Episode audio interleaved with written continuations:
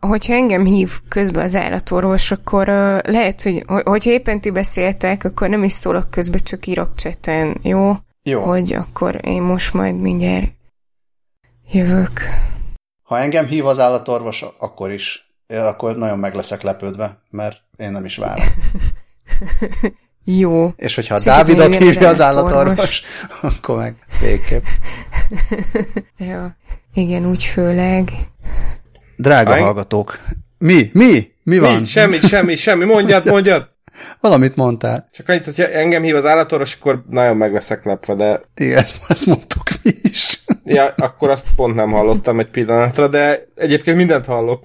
Igen, nekem is néha így beleszaggatom úgy. Jó, hát akkor tegyünk úgy, mint hogyha, mint hogyha hallanánk egymás szakadatlanul csodálatos megjegyzéseit. Jó, hogyha nagyon szakadunk, akkor mondom szóljatok, és akkor költözök máshova. Egyébként Jó. pedig elkezdjük. Jó estét, jó. drága hallgatók! Jó estét, drága hallgatók! Másodszor, harmadszor lesz a jó. Harmadszor lesz a jó. Akkor most senki nem mondja, hogy jó, jó?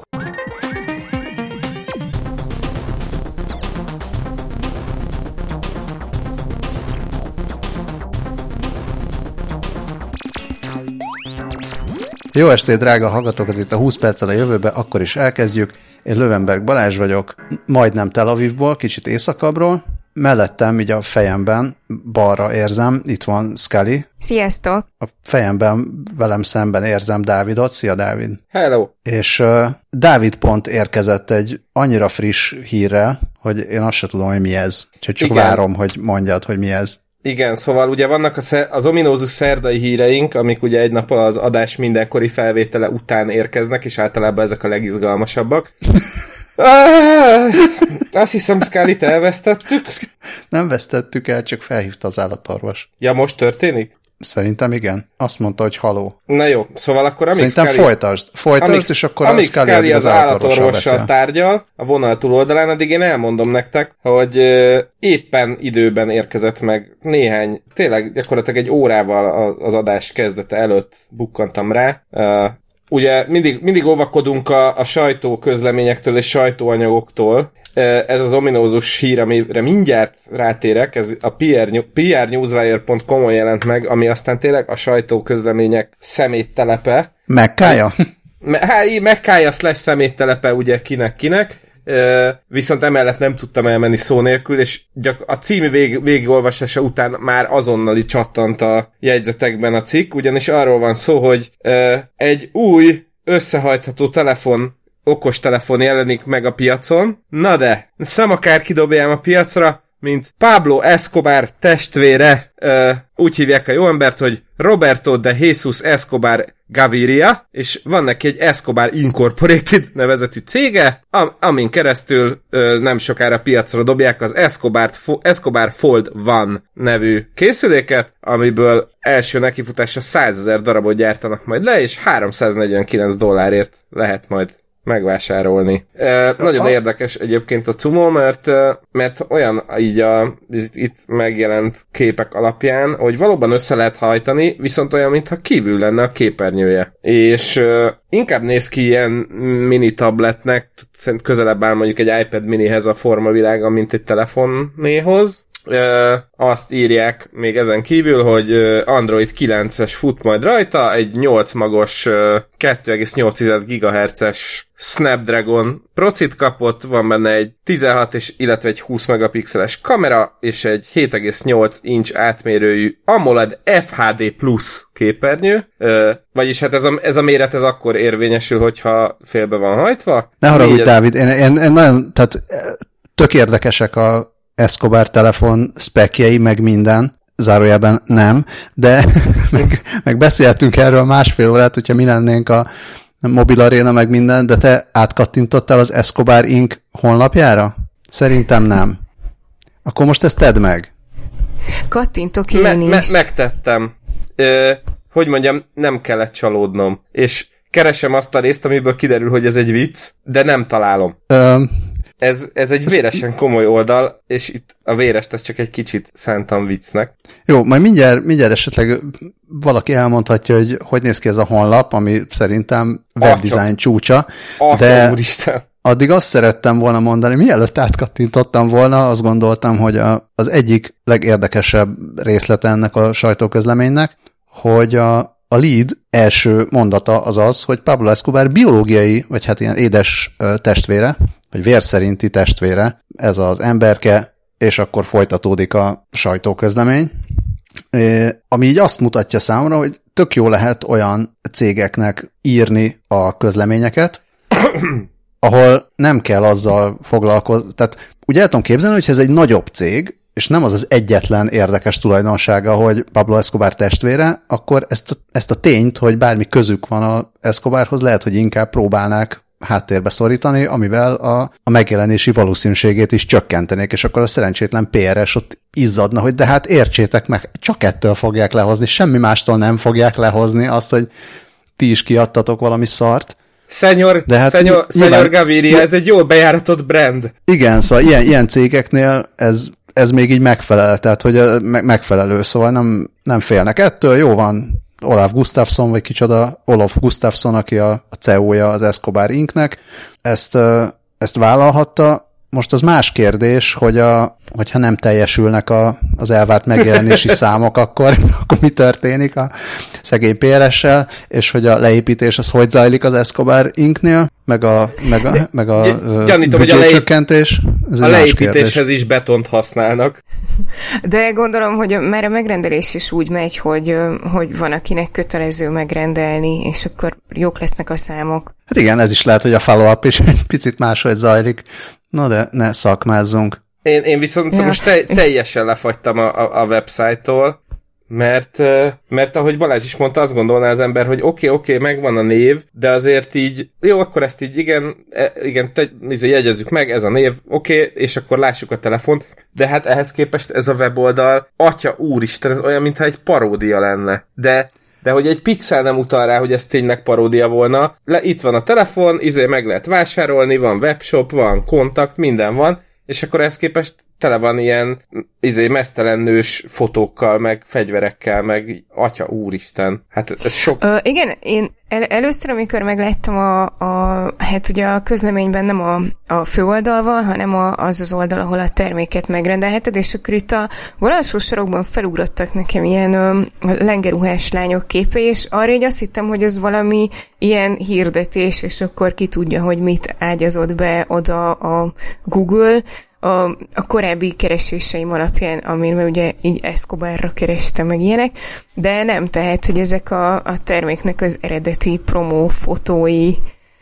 És uh, még külön mindenkinek ajánlom a figyelmébe az, az About Us menüpontban, ott van egy history. Ó, igen, ó, igen. Egy, egy, egyetlen menüpont van a history, amivel egész, ami egészen 1984. május 1-ig vissza, visszavezeti a, az érdeklődőt, akkor alapították ugyanis ezt a céget, Roberto de Jesus Escobar Gaviria alapította, egy Akiről a header, headerben láthatunk is egy kiváló fotót. Én, én, én azt gondolom, hogy az maga Pablo. Hát én ehhez nem értek. Na mindegy. Én szerint... Ha Pablo nincs jó, jól Pap Samári. Ja, Istenem. Na mindegy, és hát annyira őszinték, hogy még az is itt van 1993. december 3-ával, hogy az Escobar Incorporated összes projektje ö, átmenetileg szünetelt ö, Roberto de Jesus Escobar Gaviria testvérének, Pablo Emilio Escobar Gaviriának az idő előtti halála miatt. Oké, okay, de visszavonok hát... mindent. A legjobb kép az a kontakt oldalon található. Én, én egyébként ahol... Oké, okay, most láttam meg a képet. Én, én azzal fogom kezdeni a holnapomat, hogy azonnal írok Olof Gustafssonnak egy levelet, hogy hello, we are tech podcast from Eastern Europe, és szeretnénk tesztelni az eszközt. Meglátjuk, hogy egyrészt, hogy mit fog válaszolni, illetve, hogyha jön csomag, akkor abban mi lesz. Hát meg, hogy ki hozza, mert lehet, hogy a Igen. két hölgy hozza a szájában, és lesz mellette valaki egy pisztolya. Igen. Na hát igen, szóval ez, ez a hír az, ami pont utolsó pillanatban beesett a mai adásba. Én azt gondoltam, hogy vétek lenne kihagyni. Ö, na- nagyon jó tetted. Nekem, amint megláttam, ö, az jutott eszembe, hogy ö, ezzel a különlegesen mozgatható telefonon akkor hajtóvadászatot lehet indítani az ellenségekkel ellen. Hát akkor ö, fújjuk ki magunkat, mert ö, jött follow-up az e is hírünkre, híreinkre, mégpedig Gábortól, aki egy pontosító e-mail, hát nem is e-mailt írt, azt írtam a jegyzetbe, hogy e-mail, de nem e-mailt írt, hanem a kasz.hu Facebook oldalon küldött üzenetet, amit nagyon szépen köszönünk. Több ponton uh, írt pontosítást, és én ezt az egészet úgy, ahogy van, továbbítottam Scully-nak, aki a, az e-cigi ügyi, meg vépelés ügyi szakértőnk. Um, én csak, amit én értek, hogy biztos beszéltünk füstről, én már erre sem emlékszem, de hogy persze nem füst, hanem gőz, ami ott kijön a ember szájából. Okay. Uh, igen, én, én, én használtam a füst szót, mint megtudtam háromszor is, uh, mert uh, miután Gábor uh, elküldte az észrevételeit, uh, direkt így írtam is a, a nagy elcigis haveromnak, hogy, uh, hogy akkor legyen szíves, hallgassa már meg, és akkor szóljon már, hogy volt-e még bármi, Ö, és akkor ő mondta, hogy megszámolt, hogy háromszor mondtam, hogy füst, miatt ezúton kérek elnézést, ö, bár, tehát ő is mondta, hogy, ö, hogy ez a füst, ez így ö, e, elég sok mindenkinek beakad, aki, ö, hát annak is, aki cigiről áll, áll át, aki, meg annak is, akiről, aki vízipipáról áll át, mert hogyha így a, addig azt mondtad, hogy füstöt fújsz ki, akkor, akkor olyan fura átállni arra, hogy gőz, amit ugye ilyen más kontextusban használsz, de, de ö, az ilyen nagy e-cigiseknek ez valóban fontos különbség, és illet volna nekem is különbséget tenni, vagy, vagy hát úgy úgy nevezni. Mondjuk utána most, ahogy olvasgattam, így láttam, hogy, hogy ilyen e-cégis fórumokon is ők is egy csomó, csomószor írnak füstöt, illetve hát itt így a, be, be is tettem a, a, már a következő kérdéshez azt a link, egy linket, ahol szintén ilyen idézőjelben írják, hogy füst, így, és több, többször emlegetik így, tehát, ö, tehát ja, más-másnál is ez, ez, ez maradt bent.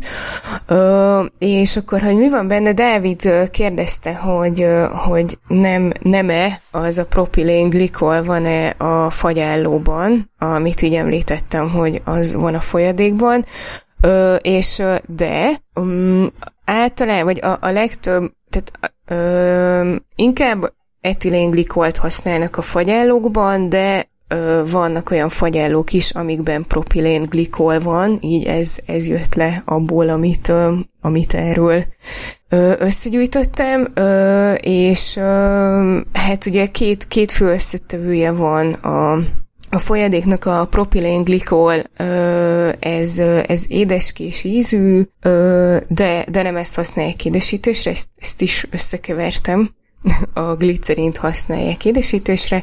A propilén glikol az, az alapvetően ilyen oldószerként használandó ebben az esetben, illetve nedvesítőszerként is használják kozmetikumokban és a dohányiparban, meg aromákban és rágógumikban, sőt, az ilyen füstgépekben is ez van, amikkel, nem tudom, az ilyen koncerteken csinálják a hangulatot, meg, meg amiket filmekben használnak. És akkor a másik az pedig a, a végé a glicerin, menőnövényi glicerin, mm, amit élelmiszerekben is használnak, és szintén használnak kozmetikumokban, és akkor ebbe lehet még belerakni az aromát, illetve aki akar, az, az még nikotint is rakhat bele. Ö, 20 perccel a Vépbe ez... podcastunk ja. kezdünk ja. átmenni. Ja, ja. Ö, és a, akkor az, hogy, hogy miben haltak meg, ö, ebben szerintem nem mondtunk ilyen nagyon nagy ö, ö, pontatlanságot, most csak annyi, hogy nem voltak részletes infok. Ö, valóban ö, az, azokkal a, valószínűleg azokkal a folyadékokkal volt gond, amiben THC is van, nem százszázalékos még, folyik a CDC-nek a, vizsgálata, akik a Centers for Disease Control and Prevention, a betegségeket ellenőrző és megelőző központok Amerikában, ami nekem a Walking Dead sorozatból volt ismerős.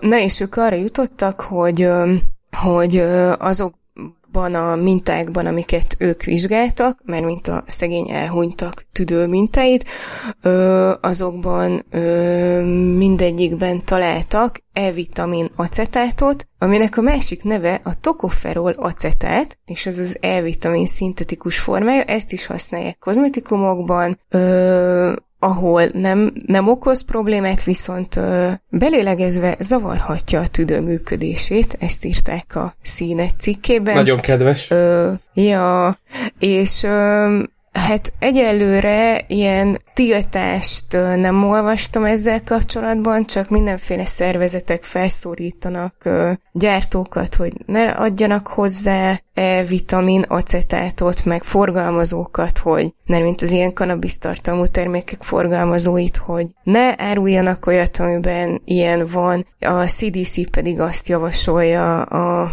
vépelőknek, hogy ne fogyasszanak THC tartalmú termékeket, és különösen ne olyanokat, amik valami megbízhatatlan forrásból érkeznek. Ö, és az pedig, hogy miért kell a firmware frissítés, ö, az alapvetően azért, hogy, hogy jobb teljesítmény legyen, vagy még jobban finom hangolják a teljesítményt, illetve hogy az ilyen hibajavításokat telepítsék. Viszont Viszont van olyan firmware, amihez van olyan frissítés, amivel játékot telepíthetsz a mododra, és akkor azzal a, nem tudom, az enyémben három gomb van, azzal a három gombbal, vagy nem tudom, hogy mennyi van azon a modon, de azzal lehet valami tök egyszerű játékot játszani, ilyen, ilyen Snake szint, vagy ilyesmi. Ezen jól szórakoztam. Illetve saját logót is rakhatsz, a, meg órát a mododra, ami nekem van az enyémen. Úgyhogy ennyi, ennyi update van a témáról. Köszönjük szépen Gábor, köszönjük szépen Scully. Egyébként a 20 perccel a jövőbe az figyelmeztet arra, hogy nem lehet tudni még milyen egyéb veszélyei meg kockázatai vannak az e-ciginek, a rendes ciginek lehet tudni, hogy milyen kockázatai vannak, jelentősek, úgyhogy mindenki e szerint vigyázzon és döntsön a saját maga ö, szervezetébe bejuttatandó mindenféle külső anyagokról. Ez, ö, amit pedig ami pedig szerintem mindezzel és... együtt, vagy ettől függetlenül igazából fontos volt, az az, hogy a, és nem tudom, hogy ezt, ezt talán ezt is elmondtuk, de akkor elmondjuk még egyszer, hogy itt ez az a hír volt, hogy az Apple kivezet, leszette azokat az appokat, amik vépeléssel kapcsolatosak, ezeket leszette a storeból, és ezt nagy valószínűség egyébként azért tette, mert, mert egyszerűen még annyira friss ez a, ez a technológia, hogy, hogy ismeretlenek a, a kockázati faktorok, és nem akartak ilyesmibe belemenni, részt venni, úgyhogy ez volt a legegyszerűbb, legegyszerűbb döntés. És ez független attól, hogy füst vagy gőz. De amikor majd füstöt mondunk, akkor gőzre gondolunk. Máskor is. Oké. Okay. Így, így köszönöm a kiegészítést. Na, e, szintén nem ismertek a kockázatai a mesterséges intelligenciák korlátlan fejlődésének. A, az egyik kockázat az az, hogy mindenféle gómesterek visszavonulnak a gótól. Így van. Ö, ugye nem, nem Ez tegnap... még mindig a follow-up. Ez még mindig a follow-up. follow-up, és most kérek egy másodperc türelmet, mert most csörög a telefonom, és bár ugyan már rányomtam az előbb, hogy hagyjon békén, de most újra hív, úgyhogy ezt most gyorsan fe- felveszem, bocs. Állatorvos? ja, Igen. nekem is ez jutott eszembe. Igen, egy pillanat türelmet kérek, és attól tartok, hogy közben lehet, hogy ebből is kell szállnom. Ö... Balázs, te még itt vagy? Én még itt vagyok. Dávid, Dávid nincs itt? Mármint azt értem, hogy de... testileg meg lélekben nincs itt, de hogy technikailag ja, még hát itt előbb, van. Hát az előbb azt mondta, hogy lehet, hogy ebből is ki kell szállnia. De nem a podcastra, mármint, hogy nem, nem úgy az egészre gondolt, reméljük. hát Reméljük. Én, én most itt úgy látom, hogy nincs ebben a chatben, ha itt így a hívásablakot nézem. A hallgatók ezt már tudják, mert ők már a vágott végső adást hallják, de mi még ezen a ponton nem tudjuk, hogy Dávid csak a vépső. jelenlegi hívásból szállt ki. Azt mondtad, hogy vépső? Igen. I- ilyenekkel múlatom az időt, amíg... És ugye azt se tud... Na, most Dávid visszatért?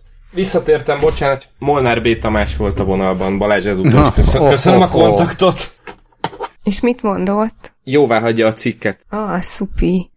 Hát akár be, be is csatlakozhatott volna eh. esetleg. Um, bár pont, hát de van, van végül is gasztronómiai témájú hírünk, de ez majd később lesz. Ez akkor most csak egy teaser volt Na bocsánat, szóval, hogy vissza a Na, góra. Akkor Goto, igen, Goto 10. Igen, szóval ugye hát foglalkoztunk mi is viszonylag sokat a, a Go és az mesterséges intelligencia találkozásával, és, és a 444-nek köszönhetően rájöttem, hogy mi egész végig angolosan hivatkoztunk Lee Sedolra, a dél-koreai nagymester, akit Lee Sedol néven említ magyaros átírással a 444, aki azt mondta, hogy nem lehet legyőzni a mesterséges intelligenciát, ezzel indokolta egy interjúban, hogy visszavonul a játéktól. Az külön vicces, hogy úgy fogalmaz a 444, hogy ezzel indokolta visszavonulását a Go játék délkorai mestere, az egyedüli ember a világon, aki képes volt legyőzni 2016-ban a Google algoritmusát, az AlphaGo-t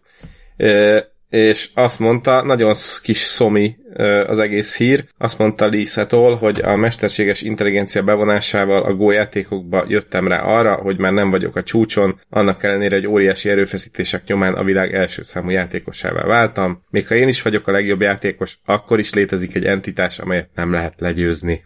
Úgyhogy ez, ez volt, és egyébként a, ugye emlékeztet a 444, hogy a Google DeepMind Technologies által kifejlesztett AlphaGo egy öt játszmás játékban négyet nyert meg Lee ellen, és egyben tudott csak győzni Setol.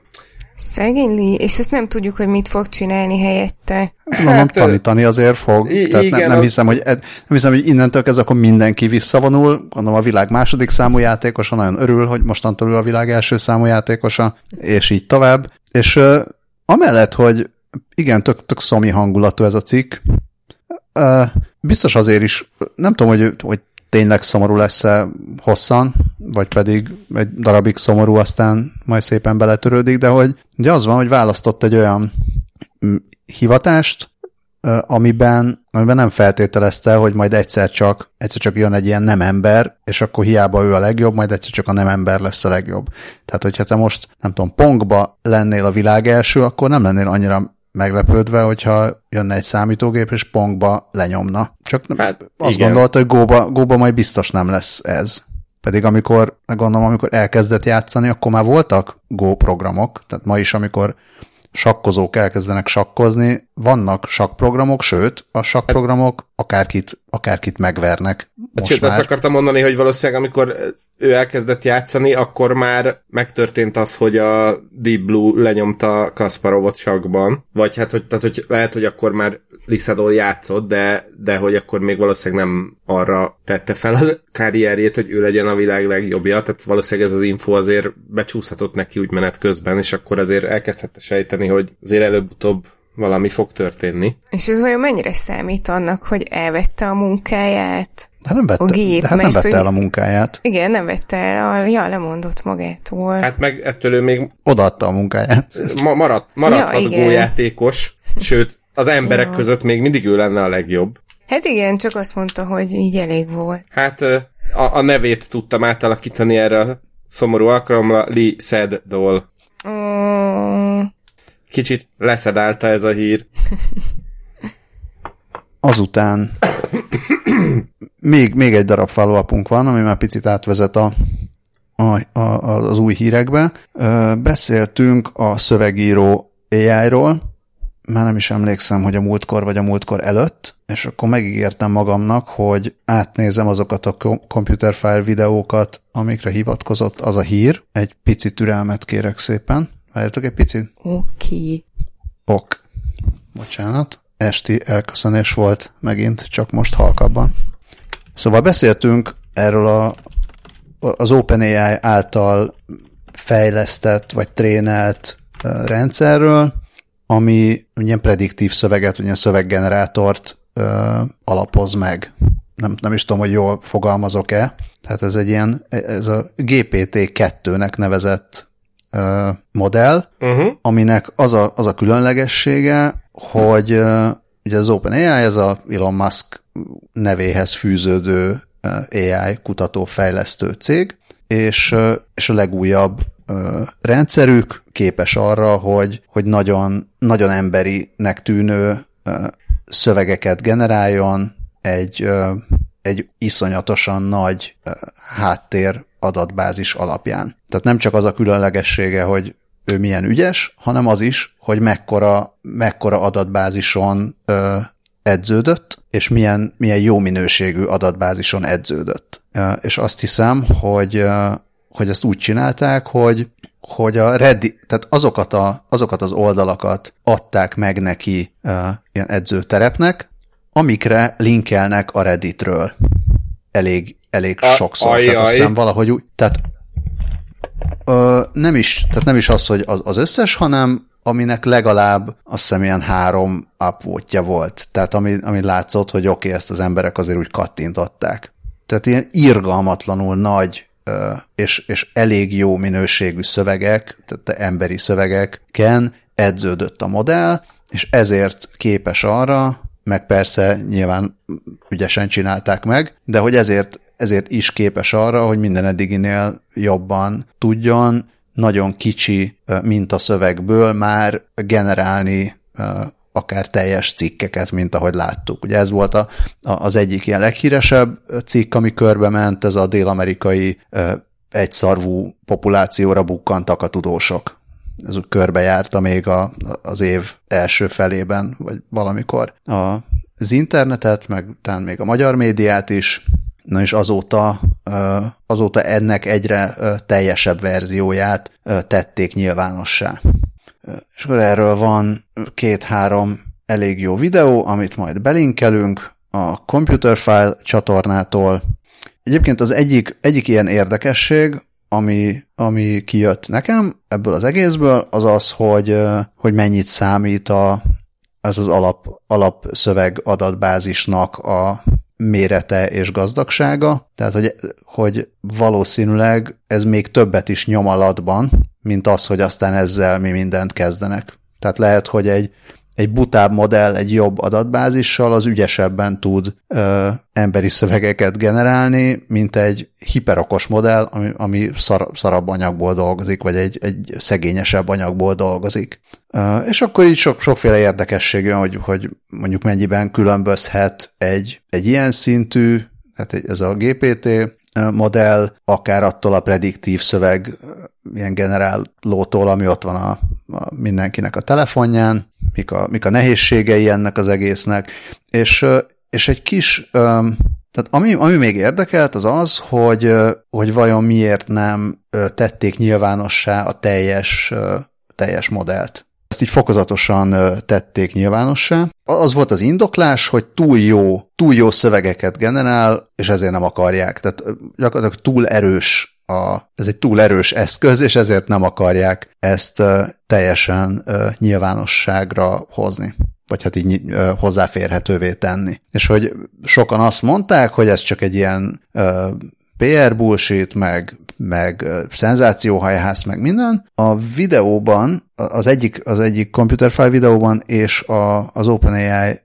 cikkében is írnak arról, hogy, na szóval mind a kettőben szó van arról, hogy, hogy miért, miért lehet az, hogy ezt nem publikálták teljes körülön, és, és egyszerűen arról van szó, hogy, hogy túl, tényleg túl hihetőnek tűnnek ezek a szövegek, és nem csak az, hogy könnyen lehet fake news-t generálni, mert fake news-t igazából így is lehet könnyen generálni. Tehát ahhoz nem kéne egy ilyen irgalmatlan, erős és okos eszköz, hogy az ember fake news generáljon, mert ahhoz elég igazából egy szerencsétlen gyakornoknak adni minimális pénzt, és ír egy gyönyörű fake news-t. Tehát azzal nincsen gond. Viszont nagyon könnyen tud uh, fake, de mégis a moderátorokat, tehát tartalommoderátorokat uh, becsapó szövegeket írni, és így akár mondjuk review-kat hamisítani, tehát egy csomó olyan, akár ilyen, ilyen üzletileg is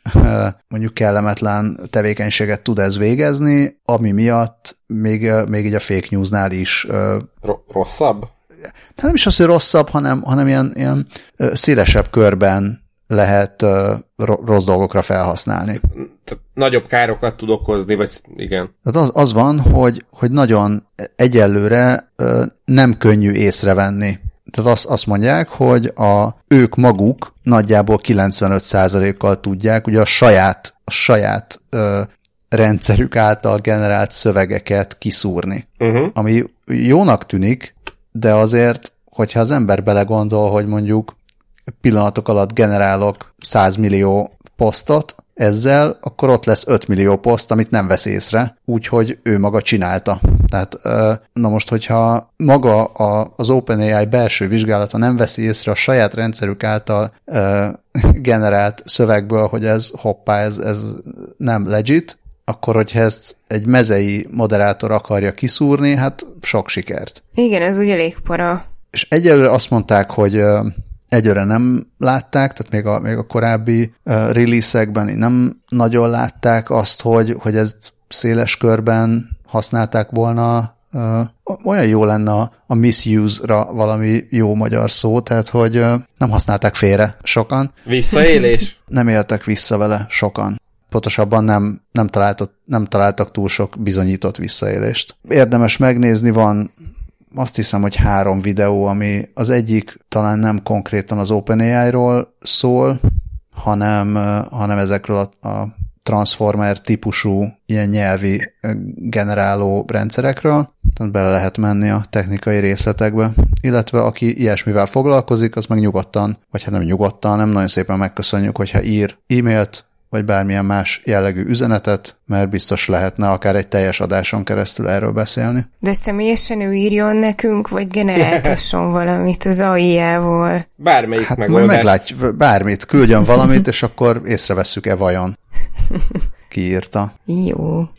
és, és akkor innentől, ezek, ez eddig tartott a follow-up, innentől meg nem follow-up, viszont belecsúsztunk, a, annyi AI is hírünk volt már megint, hogy én kezdeményeztem, és sok lesz már az AI rovatot, mert egyfelől kezdjük unni, másfelől nem, nem tudjuk megunni. Így. És még eléggé úgy tűnik, hogy azért a jövőben sokat kell majd ilyesmivel foglalkozni. Igen, és hát ennek vannak abszolút nem csak ilyen ijesztő ö, változatai, mint hogy majd hova fog milyen szöveget generálni az AI, amitől majd összedől a világ, hanem potenciálisan az életünket is megmentheti. Bár most nézem, hogy amúgy ez egy 2018 május 1 hír, de mivel még nem foglalkoztunk vele, ezért, ö, ezért legot fel is ö, vezetem. Szóval... Mindenesetre, hogy... bocs, bocs, a, a, cikk, a cikk szerzői legalábbis a Rukája Mojnihán, az nekem már egy picit így flagge, flaggelni azt, hogy ezt nem, nem valami uh, generátor csinálta-e. Igen, és Stan Lock, vagy uh, Lök, nem is tudom mi a, mi a helyes kiejtés, de ő is szintén zenész. Na de a lényeg, hogy egy uh, Corti.ai nevű startupról van szó, akik egy olyan technológiát fejlesztettek, ahol egy AI beszédfelismerés alapján képes megállapítani, hogy valakinek szívrohama van-e. Ja, mindezt telefonon keresztül. Ami azt jelenti, hogy nem, igen, tehát, bocsánat, nem csak hang, hanem hang és mintafelismerést e, tud a korti, és valós időben képes ennek a, a felismerésére. Egyébként ez egy Dán cég, és az a jóság az ő cuccukban, hogy sokkal pontosabban képes felismerni telefonon a, annak a jeleit, hogy a telefonálónak szívrohama van. Tehát, hogyha ezért rosszul vagyok, és felhívom a mentőket, nem vagyok jól, akkor a verbális és nem verbális adatok alapján képes a Korti megállapítani, hogy, hogy szívrohamról van ez szó. A nem verbális adat az jelen esetben a, a légzési ritmus, meg a hangszín, és ugye ebbe az a jó, hogy miközben én beszélek a mentőssel, közben a kort, vagyis hát a mentő diszpécserrel, közben a korti is figyel, és közben uh, már azonnal a, a ajánlásokat tesz, hogy a diszpécser miket kérdezzen, és ajánlatot tesz arra is, hogy mit kellene csinálni. Uh, Kopenhágában már tesztelt, uh, sőt nem is tesztelik, ott már, ott már működik a korti. Uh, korábban 161 ezer ilyen vészhíváson tesztelték 2014-ben, és akkor már akkor kijött, hogy ugye a 2014-es hang, hang ö, felismerési technológiáról beszélünk, azért azóta az nagyon sokat fejlődött, de a Korti már akkor 93%-os pontossággal képes volt megállapítani a, a szívrohamokat, míg a, az emberek csak 73%-osan. És ö, van itt még egy érdekes adat, a, minden, mindenről a Business Insider írt, és van itt még egy érdekes adat, hogy Dániában évente átlagosan 3500 szívrohamot állapítanak meg, ami kórházon kívül történik. Ugyanez a szám szám Nagy-Britanniában már 30 ezer, az Egyesült Államokban pedig 356 ezer. Tehát itt azért ilyen számoknál már nagyon nem mindegy ez a 20%-os pontosság, ami amennyivel pontosabb az embernél. Viszont ami még nagyon tetszett nekem, az Andreas Cleve, vagy Kleve, a Korti CEO-jának a, a nyilatkozata, ki azt mondta, hogy teljesen abszurd, hogy, hogy ha egy babzsák fotelt el akarunk adni a közösségi piacon, akkor a, a közösségi hálózat a világ egyik legfejlettebb AI technológiáját bocsátja a rendelkezésünkre, míg az egészségügyben az orvosok még mindig a 90-es évek technológiájával hoznak élethalál döntéseket, és uh, itt, itt, jön kép, itt jön be a képbe a Korti. Uh, egyébként ami még érdekesebben, hogy itt a cikk elején látszik egy kép, ahol András Kleve éppen előad, de nem ez az érdekes benne, hanem a háta mögött látható felirat, ahol már nem is az van, hogy AI, hanem IA, vagyis IA, amire, amire azt mondja, hogy Intelligence Augmented, ami gyakorlatilag a, az, amit már a Watson esetén kiveséztünk, hogy ők se egy mesterséges intelligenciát készítettek e szerint, hanem egy úgynevezett kognitív döntés támogatói rendszert, mert a Kleve szerint ez az Intelligence Augmented, ez azt jelenti, hogy egy számítógépes rendszer kiegészítés támogatja az emberi gondolkodást, és a szándékok felmérését és megállapítását pedig a, meghagyja az emberi tényezőnek. Hát most nem szeretném, hogy megszakadjon a szíved, olyan szépen elmondtad ezt a hírt, de akkor legyen ez egy ilyen Throwback Tuesday, mert ezt a 20 perccel a jövőben már 2018-ban elmondta ezt a hírt. Fantasztikus. Mégpedig a 49. Nissan húzó kutyák című adásban, amit be is linkeltem ide.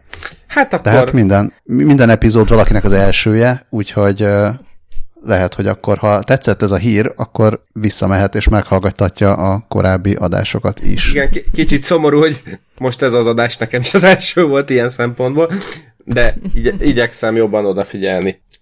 Engem annyira megnyugtatnak az ilyenek, mert ö, ugye ilyenekbe én is belefutok. Ö, ez egyébként most nekem is eszembe jutott, hogy, úgyhogy én is előkerestem ilyen szép csendben, de szerintem akkor nem beszéltük meg ilyen részletesen, vagy lehet, hogy akkor még nem volt ennyi adatunk, meg, ö, meg most, ahogy így hoztad ezt a 90-es évekes párhuzamot, nekem az jutott eszembe, hogy ez mennyire durva, hogy, hogy egyébként ö, arról is jönnek minden nap a hírek, hogy mindenhol hallgatóznak utánunk, meg az okos tévét figyeli, hogy mit mondasz, és hogy mennyire durva, hogy, hogy az ilyet miért nem egy, tehát az ilyen funkciót miért nem egy okos tévébe ültetik be, vagy, vagy, a, vagy akár már így alapból a, a telefonodban, akik lehallgatnak, azok így igazán ráereszthetnének egy ilyen szoftvert is, hogy, hogy akkor valami haszna is legyen, ha már ilyeneket csinálnak. Nekem meg most, most az jutott eszembe, drága hallgatóink, az informatikai vénával megáldott kedves hallgatók számára egy kedves kihívást tennék. Tessék szépen valami ilyen beszédfelismerővel megetetni a 20 perccel a jövőbe eddigi adásait, és ha valaki ebből gyárta nekünk egy kereshető adatbázist, azért egyrészt nagyon hálásak lennénk, és jelentősen javulna az adások minősége is, mert nem töltenénk hosszú időt az ismétlésekkel. Hirtelen azt hittem, hogy azt akarod, hogy így ismerjék föl, hogy kaptunk egy szívrohamot valamikor, valamelyik korábbi adásban. Hozzáteszem, hogyha ez a funkció benne lesz, és kiderül, hogy valamelyikünknek szívrohama volt az elmúlt években, az se baj, mert legalább el tudunk menni orvoshoz. Ja, úgyis most arra kaptunk volna időpontot. Hát a jegyzeteink azok kereshetőek, adatbázisnak azért nem hívnám őket. Hát főleg, csak, hogy csak nem keressük kellett, őket. Mert archiválni kellett a jegyzeteknek egy jelentős részét, mert már nem bírta a Google Docs. De az archív is kereshető, mint ahogy ezt meg is tettük, és kerestük. Szerintem annak lenne értelme, hogy mondjuk kapunk egy ilyen kis appot vagy extension amit bekapcsolunk felvétel közben, és hogyha észreveszi, hogy olyasmiről beszélünk, amiről korábban már beszéltünk, akkor egy kis alert megjelenik, hogy no, no, 49. adás. De persze az is lehetne, hogy friss híreket nézünk. És Jó, egyébként nekem akkor idő. kezdett, jaj, nekem akkor kezdett egy gyanús lenni a dolog, amikor megemlítetted, hogy 2018-as, és akkor, akkor kattant be. Hogy, tehát lehet, hogy hogyha azt nem mondod, hogy tavalyi a hír, akkor, akkor meg se fordul a fejembe, hogy hm, nézzük már meg. Annyi ilyen startupról beszéltünk, akik uh, figyelik a szívrohamot, ugye a múltkor volt a Szív City, vagy mi? Vagy, Igen. Vagy, meg, uh, de hát volt, nagyon sok, nagyon sok ilyen volt. Mindenki a szívén viseli a szívegészségét, valamint hát ez persze a vezető halálok, szóval nagyon helyes. Uh, egyébként az Apple, Apple Watch is figyeli ezeket a dolgokat, meg figyeli az elesést, úgyhogy azért rajta vannak a cégek ezeken a dolgokon. A legfontosabb azért át, tehát a, a legfontosabb, hogy olyan eszközben legyen egy ilyen felismerő dolog, ami az embernél ott van. Hát ha éppen nem beszélsz telefonon senkivel, de rajtad van az okosóra, akkor is tudja, hogy mi van. Tehát biztos jó, ha a tévébe is beépítik, lehet, hogy ezt majd mindenbe bele fogják építeni, előbb-utóbb. Úgy legyen, vagy, vagy úgy, nem tudom, úgy ja. legyen? Hát vagy inkább ezt építsék be a tévébe, mint bármilyen lehallgatót. Ha már amaszt, akkor legalább MS-t is. Ja. vagy ha egyiket sem, akkor legalább tudjuk, hogy hova kell enni, menni, ramenni.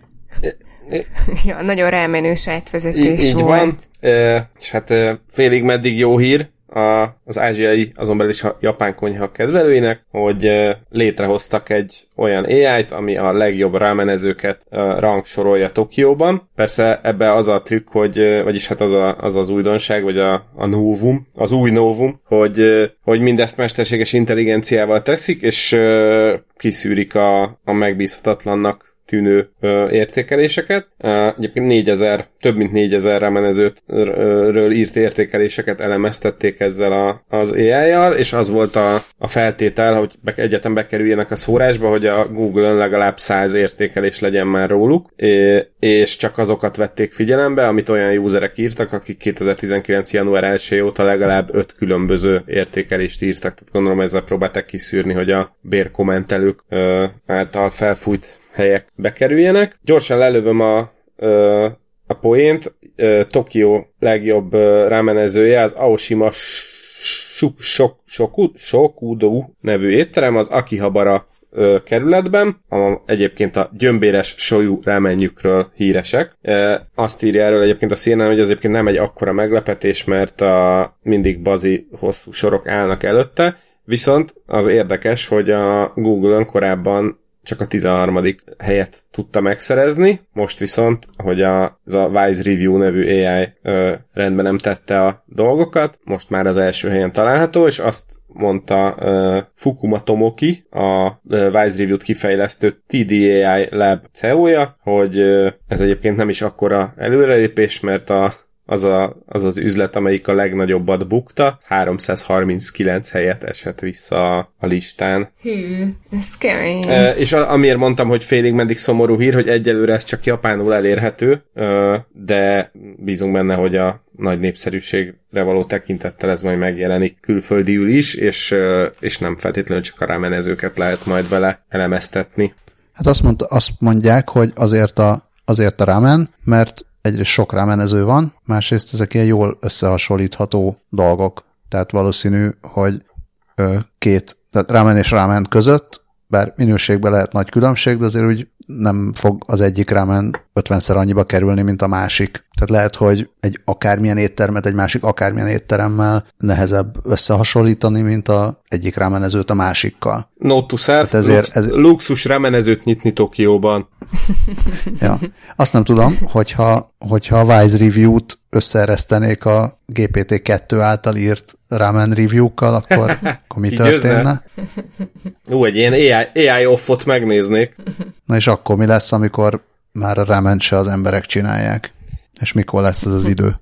Igen, nem a ramen gyártóknak a munkáját fogják elvenni, hanem a... A kenyerét? A, a, ke, a, a, a sushizóknak a, a hínár, hínárját fogják elvenni, és a sushi rizsét, mégpedig az Autek nevű japán cég, amelyik sushi gyártó robotokat fejleszte. Sajnos nagyon fantáziátlan, mert a sushi gyártó robot az egy ilyen advancedebb háztartási gépnek tűnik, mint ahogy voltak éppen az is, és akkor abba be kell szépen önteni a hozzávalókat, és óránként 2400 nigiri rizsgolyót és 200 sushi tekercset képes létrehozni. Elképesztő volt már a technológia, ugye emellé még különbe kell dobálni az egyéb ízesítőket ilyen hosszú csíkok formájában. Szóval valójában nem egy akkora, tehát ez tényleg inkább egy háztartási gépnek tűnik, mint egy, mint egy ilyen nagyon okos robotnak, ami így megkönnyíti a, a, a dolgokat, de gondolom innen már csak egy lépésre van, hogy már az hozzávalókat se az embernek kelljen beletölteni, bocsánat, és, és hogy esetleg még meg is rendelje a hiányzó, nem tudom, wasabi pasztát, vagy, vagy valamit, ami hiányzik még a receptből.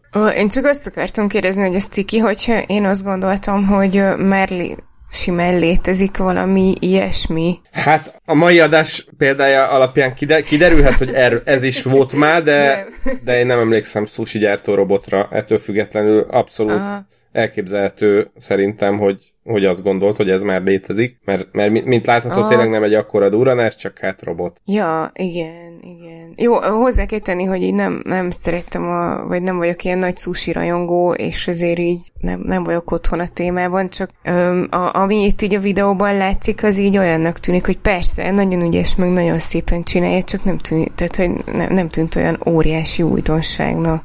Vagy csak én láttam, mert túl sok Valóban nem, nem egy akkora újdonság, igazából csak a mivel itt volt ez a rámenezős hír, ezért úgy, úgy éreztem, hogy jól passzol mellé. Ja, azt nem, semmiképpen nem akartam megkérdezni, a, hogy meg, megkérdőjelezni, hogy miért került be ide. A világ első sushi robotját a Sushi Robo gyártotta 1981-ben.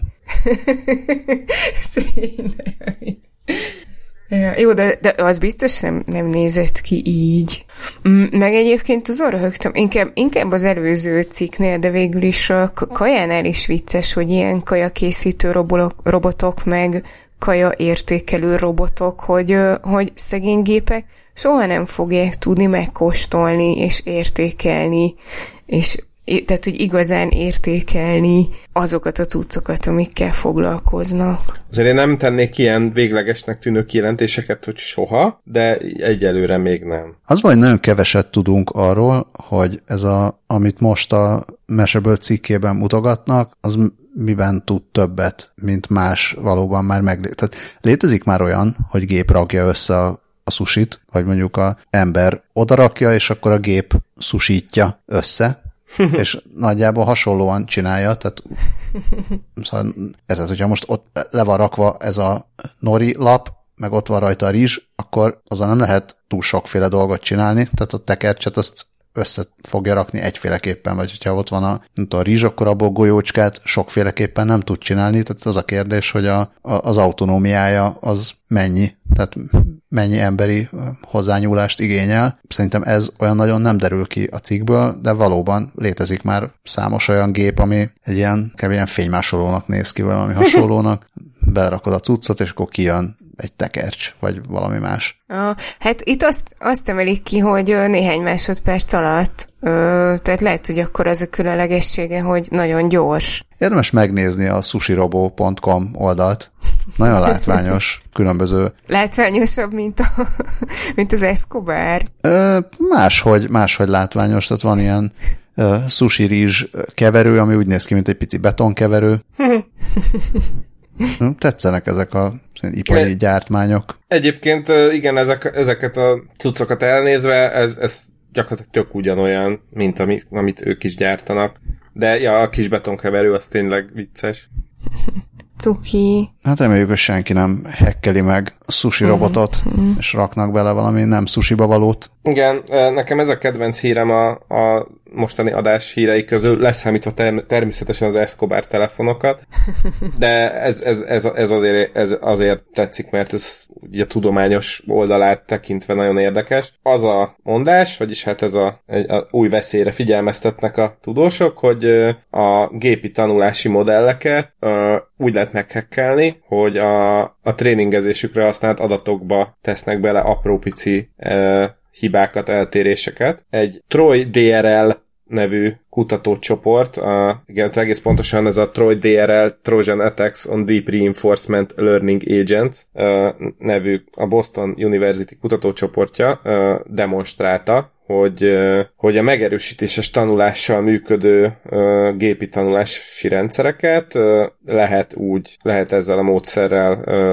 hackelni. Uh, egész konkrétan az ilyen, fú, hogy hívták az adversarial networköket, az ellenséges hálózatokat. Hát ugye amikor az egyik, amikor így egymás ellen dolgozik két hálózat, vagy két neurális háló a tanulási folyamat során, ugye az egyik képeket mutogat a másiknak, és akkor a másiknak meg kell tippelnie, hogy a mutatott képek közül melyik a valódi, és melyik az, amit a kollega hozott létre. Ez most így nagyon leegyszerűsítve ugye ez a megoldás, és hogy itt ezekben a ez példa képek, szövegek, amit éppen használnak, ezekben ö, ilyen vakfoltokat lehet találni, vagy vakfoltokat lehet létrehozni, ez, ezek, ezek az apró pici változások, amit az emberek simán nem is észlelnek, viszont ez azzal jár, hogy a, az ilyenkor működő ilyen classifierek, ugye amik eldöntik, hogy most az adott képen egy, nem tudom, egy kutya van, vagy egy asztal, vagy egy zongora, ezek elromlanak, és itt a, a, a egészség, és a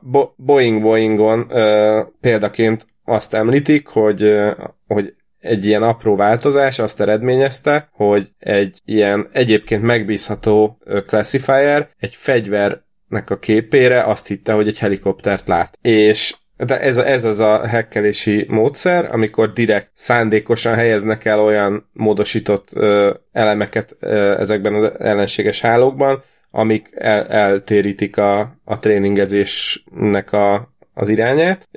Azt, azt is írja itt még a Boeing Boeing, hogy, hogy ezek a tréningezéshez használt adatkészletek, ezek gyakran ilyen adhok módon összeállított dolgok, hát lásd a Redditről linkelő cikkek, és többi, és általában ezek akkora ilyen adatkészletek, hogy nagyon nehéz ö, számon tartani, vagy, vagy észlelni, hogyha, hogyha eltérés keletkezett benne. És ez azt jelenti, hogy hogy ez, ez, ezt adatmérgezésnek nevezik, szerintem ez egy tök jó kifejezés, és ez sokkal, sokkal egyszerűbben megvalósítható, mint, mint, mint ahogy ez hangzik. És ami még ennél is veszélyesebb, hogy sok neurális hálót már meglévő ö, ilyen ellenséges ö, tréningező modellekkel ö, edzenek, vagyis az azt jelenti, hogy ha egy ilyen bekerült valaha egy ilyen ilyen mérgezett adat, akkor az szépen bekerül az összes olyan rendszerbe, amin ezt használták. Ja, én azon gondolkodom, hogy mennyi, mennyi idő, amíg, amíg meg lehet tanítani az AI-t, hogy, hogy jöjjön rá, hogy mérgezett adatot kap. Na de hát a szegény nem tudja.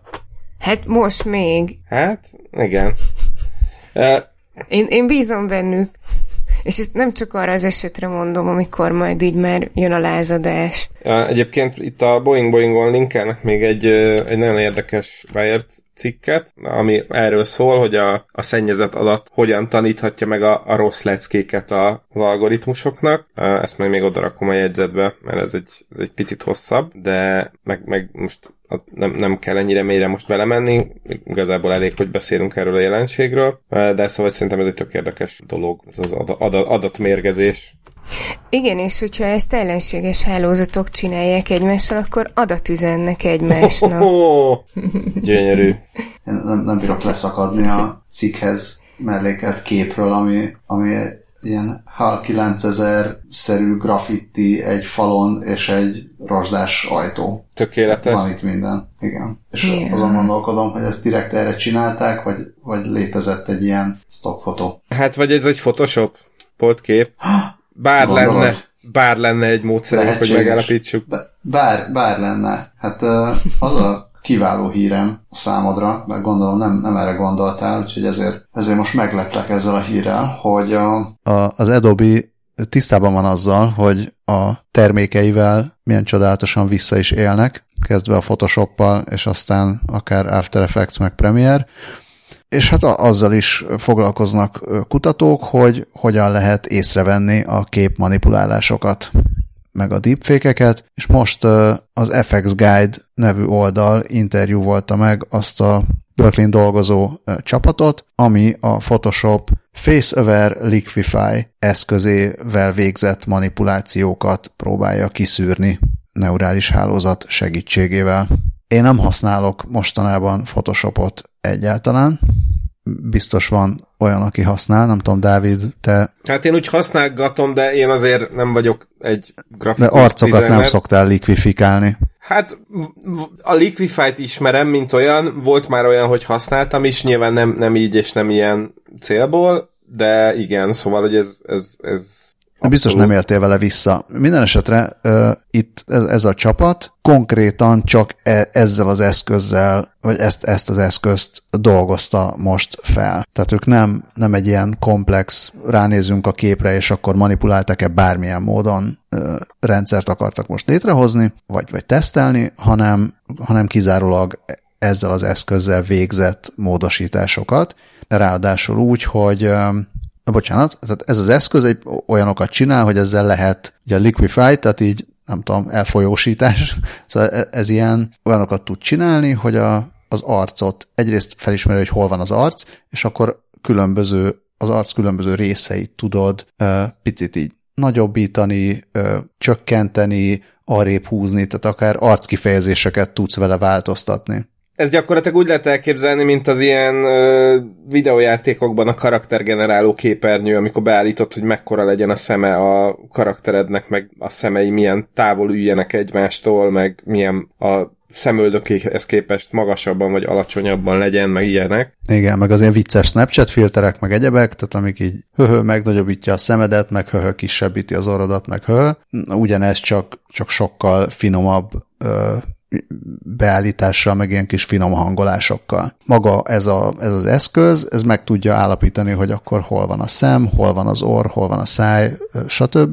Tehát nem, nem kell hozzá egy igazából egy különösebben okosnak, ügyesnek, pró felhasználónak lenned, hogy fogja egy arcot, aztán mosolygósból dühöset csinál, és, és viszont. És nyilván, hogyha durván belenyúlsz, akkor ezt látja az ember, tehát akárki, aki ránéz, hogyha csak finoman, akkor pedig nem látja nem veszi észre. Na most e, úgy csinálták a kutatók, hogy először embereknek adtak oda képpárokat, és a, a, a teszten az jött ki, hogy az emberek nagyjából ilyen 53 százalékos pontossággal tudták megállapítani, hogy egy képhez hozzányúltak vagy nem, ami oké, okay, tehát így a 50 százaléknál azért mégiscsak valamivel jobb, nem sokkal. Ehhez képest az ő rendszerük, modelljük az 99%-os pontossággal ki tudta szűrni, hogy egy, egy képbe belenyúltak-e ezzel a FaceOver Liquify eszközzel. Ráadásul úgy, hogy tényleg kizárólag a, tehát kizárólag a, a pixel adatokra néztek rá. Tehát nem használtak metaadatot, meg semmi ilyesmit. Tehát még egyszer, ez nem, nem az volt a cél, hogy ez egy a nagyvilágban használható eszköz legyen, hanem ténylegesen szeretnének, szeretnék azt, azt tesztelni. De ez egy ilyen, hogy mondjam, egy kicsit ilyen edzőprogram.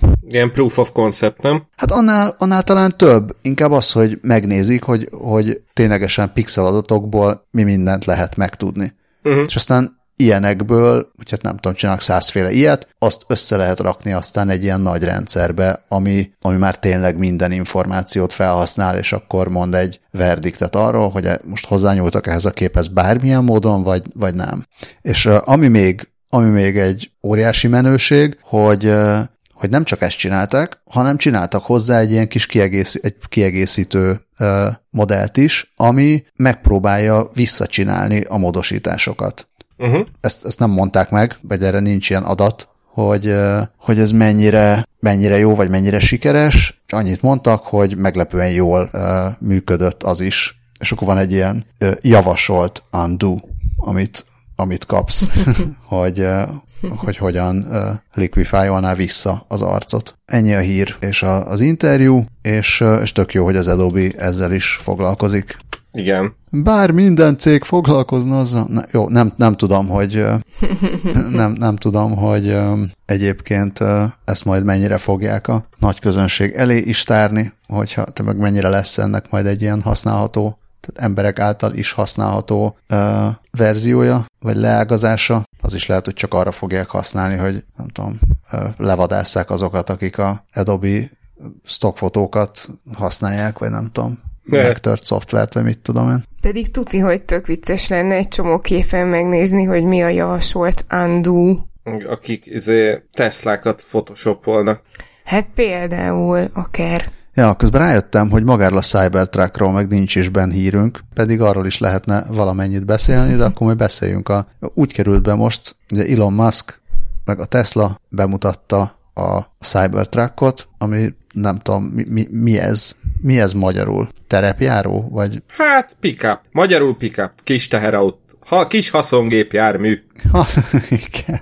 Szóval kis haszongépjárművét bemutatta a Tesla, ami a Cybertruck, de még mielőtt bemutatta volna, egy uh, Chintan Trivedi nevű jó ember a Style Gun nevű uh, generatív hálózattal megpróbálta megtippelni, óriás meg többszörös idézőjelekben megtippelni, hogy vajon hogy fog ez majd kinézni, és óriási nagy spoiler alert, végül nem úgy néz ki, mint ahogy a Style Gun megtippelte.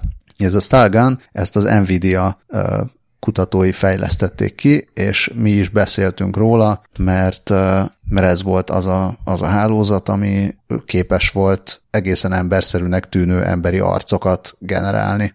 Én már nagyon várom, hogy zenét is generáljon, mert akkor létrejön a, létrejöhet a Guns N' Roses. Ó, nagyon jó. Én, a Star, Stargunból valahogy a Gangnam Style-ra asszociáltam, de ez sokkal jobb. És akkor majd eltáncolják a Gun Gun-t. és ez tök vicces, hogy igen, egészen a arcszerű arcokat generált, és egészen autószerű autót is generált, és akkor ehhez képest a, a valóság az meg tök nem autószerű. Szerintem arcokból élethűbbeket generált, mint autókból, amit igazából nem is értek. Mert... Hát lehet, hogy ez Csintan Trivedi számlájára írandó. Jó, jó, de a, a, a végső Cybertruckhoz képest még, mégiscsak autószerűbb az, amit ő generált, én csak ja, igen, igen, igen. Lehet. Bár a, a Cybertruck az, az elhiszem, hogy tud közlekedni, míg ez a, ez a szerencsétlen, ez úgy néz ki, mintha gyurmából készítették volna. Igen, igen. Egyébként Elon Musk annyit, annyit tweetelt a a Cybertruck fogadtatását követően, mert hát nyilván elkezdték agyon mémelni, és akkor ennyit írt ki, hogy csak a mémek, kizárólag a mémek miatt csináltuk. Én is ezt mondanám valamit állítólag már tök sokat rendeltek belőle különben is. Igen, úgyhogy a kis haszongépjármű az valójában nagy haszongépjármű.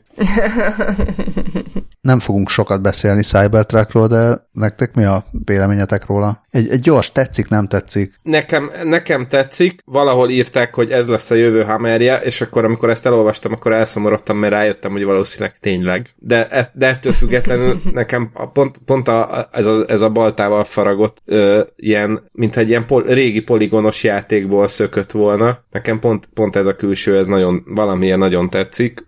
Ezen túl nincsenek különösebb érzéseim az irányába. Bár az nagyon vicces volt, hogy csinálta a Tesla egy ilyen tesztet, hogy a Ford F-150-es nagy pikápját elhúzták a, a Cybertruckkal, Mármint mindezt úgy, hogy a Ford pickup az közben az ellenkező irányba nyomta a gázt, de, de nem, nem volt esélye, és akkor ezt ugye nagy gallérral kirakták a, a mindenhova, amire a Fordnak a egyik amerikai ilyen marketing VP-je írta ki a saját Twitterén, hogy na Elon Musk, akkor küldjetek nekünk egy Cybertruckot, és akkor megcsináljuk nektek ezt az összehasonlítást úgy rendesen, mert nyilván elkezdték nem, ott... nem volt, igen, tehát hogy voltak ilyen kis izék, hogy nem volt megpakolva az egyik, meg ilyen volt a másik, szóval... Igen, ja. szóval, hogy ott így a módszertannal át, át lekötekedni, ami, hát, hogy mondjam, szóval nem, nem egy ilyen elegáns vesztés. Minden esetre Elon Musk azt mondta erre az felhívásra, hogy bring it on, úgyhogy kíváncsian várjuk, hogy ez aztán megvalósul-e. Ö, én, én meg egyébként szintén nem tudtam eldönteni, hogy tetszik-e vagy nem tetszik-e. Engem így teljesen hidegen hagynak az autók. Egyszerűen, amikor, amikor megláttam róla a képeket, így nem, nem hittem el, és azt hittem, hogy, hogy ez valami vicc, vagy paródia, vagy találgatás, vagy akármi, így ennyi. Hát én, aki vektorgrafikás játékokon is nőttem fel, meg, meg szerintem sokan kortársaink közül biztos nosztalgikusan emlékeznek arra, amikor tényleg így néztek ki az autók, legalábbis a Meg Lara Croft. Meg Lara Croft is így nézett ki. Igen. Őket össze is hozták egyébként, mert a, a poligonos Larának a melleit vélték felfedezni a Cybertruck orrában, ezt megpróbálom majd a jegyzetekben elő, előásni ezt a fantasztikus Photoshop munkát. Ó, ez jó, ne, nekem is öm, az jutott róla eszembe, de nem, nem tudtam, hogy mások tovább is mentek ebben. Természetesen a Reddit felel, tehető felelőssé ezért. Nyilván. Hát minden esetre a, az biztos, hogy a, a legemlékezetesebb része az egész Cybertruck bemutatónak az persze az volt, amikor a golyóálló üveget akarták demonstrálni, azzal, hogy hozzá somtak egy ilyen fémgolyót a, a, a kocsi a ablakához, ami prompt, hát nem, ha nem is betört, de legalábbis, Berepett. legalábbis majdnem. Hát igen, mm. rettenetesen szanaszéjel repett, majd utána ezt megismételték, és újra ez történt, szóval lehet, hogy golyóálló, de azért lehet, hogy nem csak erre kell hagyatkozni, amikor az ember veszélyes környékeken mászkál. Hú, de gyönyörű. Hanem valami másra is. Például Jaj. mire? Jaj, de gyönyörű átvezetés volt. Hát például arra, hogyha lőnek, akkor tudjuk, hogy merről lőnek, és, és most már erre egy új ö, eszköz is a rendelkezésünkre áll, illetve igazából nem nekünk, hanem a bűnüldöző szerveknek, és a Carne- Carnegie Mellon Egyetemen fejlesztettek ki egy olyan rendszert, ami képes pontosan megállapítani egy, egy lőfegyverrel lövöldözőnek a helyzetét, három darab mobiltelefonos videófelvételnek köszönhetően. Ezt egyébként a 2017-ben ö, Las Vegasban történt tömegmészárlás során készült felvételekkel demonstrálták, és a rendszer az, azt pon- pontosan meg is beismérte a, a Mandalay Bay Hotel egyik ö, ö, lakosztályát, ahol ténylegesen volt a, az elkövető. Uh, ezt egyébként Video Event Reconstruction and Analysis-nek hívják, röviden VERA, és azt mondta Alexander Hauptmann, a, a Carnegie Mellon uh, nyelvi technológia intézetének kutató professzora, hogy ezzel nem fogja kiváltani a már meglévő mikrofonokat, amiket ilyen célokra használnak, erre majd mindjárt kitérek egy pillanatra, de, de olyan helyzetekben jó lehet, amikor olyan környéken lövöldöznek, ahol nincsen, nincsenek ilyen mikrofonok, de egyébként az egyik fő motivációjuk az volt a Vera kifejlesztésére, hogy egy olyan eszközt akartak létrehozni, amit emberi jogi szervezetek ö, munkatársai, vagy például háborús bűncselekmények, terror támadások vagy emberi jogi visszaélések után kutató újságírók tudnak hm, haszonnal forgatni. Azt tette hozzá J.D. Aronson, aki szintén részt vett a projektben, hogy, a katonai és hírszerző ügynökségeknek már, már megvan ez a technológiája, viszont ők úgy gondolják, hogy az emberi jogi közösség, vagy hát ezek az aktivisták is jól tudnák ezt, ezt alkalmazni, mert ez egy nagyon hatékony ellensúlya egy ellensúly egy állam hatalmának. És emiatt egyébként a verát azt nyílt forráskódú szoftverként elérhetővé is tették, még múlt, múlt hónapban.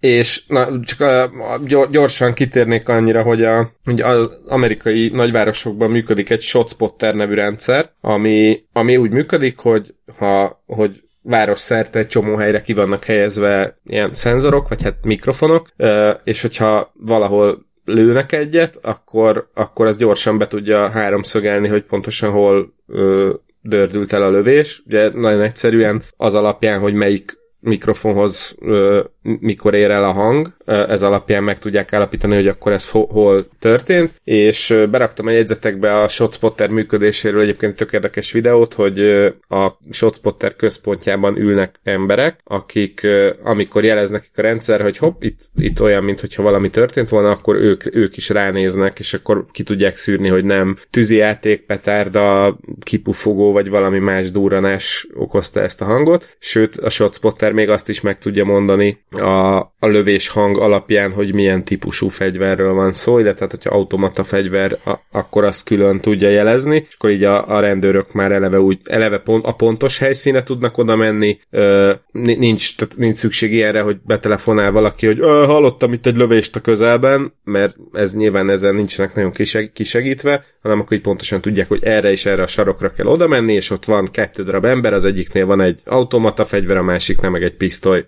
és tessék. Na és hát a Vera az meg ennek a kis tesója, ami három telefonnal ugyanezt meg tudja csinálni. De, bocsánat, még annyit, annyit hozzátettek, hogy nem csak, fegy, nem csak lövések érzékelésére jó a Vera, hanem más olyan jellegű hangok elemzésére is, amik összefüggésbe hozhatóak akár háborús bűncselekményekkel, akár emberi jogi mm, bűncselekményekkel, vagy visszaélésekkel. És Aronson még annyit tett hozzá, hogy most, hogy már nyílt forráskóddal elérhető ez a dolog, a, az újságírók és az emberi jogi szervezetek tudnak, ö, fel tudják ezt használni saját ö, fejlesztésekre, ami, amiről azt mondta Aronson, hogy olyan dolgok jöhetnek létre, amik ők amire ők még csak vagy nem gondoltak, vagy egyszerűen nem volt idejük arra, hogy ezt kivitelezzék. Kíváncsi leszek, hogy ezt tényleg fogják-e használni mondjuk újság, tehát nem tudom, hogy ez mennyire, mennyire gyakori, de gondolom, hogyha most már annyi ilyen adatújságíró, meg adatújságírással foglalkozó ilyen szakportál van, hogy tehát inkább azok, azoktól tudom elképzelni, hogy, hogy neki esnek egy ilyen uh, cuccnak, és, és kezdenek vele valamit. Hát igen, de mondjuk én ilyen, ilyen terepre kiküldött riportereknél is el tudom képzelni, mondjuk gondolj bele, hogy küldenek valakit mondjuk Ukrajnának a oroszok által meglátogatott részeire, akkor ott, ott nem árt, hogyha esetleg be tudják mérni, hogy hopp, amit most hallunk, az, az ott a határon túl az lövöldözés, vagy, vagy micsoda, és hasonlók. Hát csak azt, azt nem tudom, hogy most ilyen egyes, egyes újságíró ezzel nem tudom, hogy mit tud kezdeni, hogyha technológiailag nem annyira fejlett.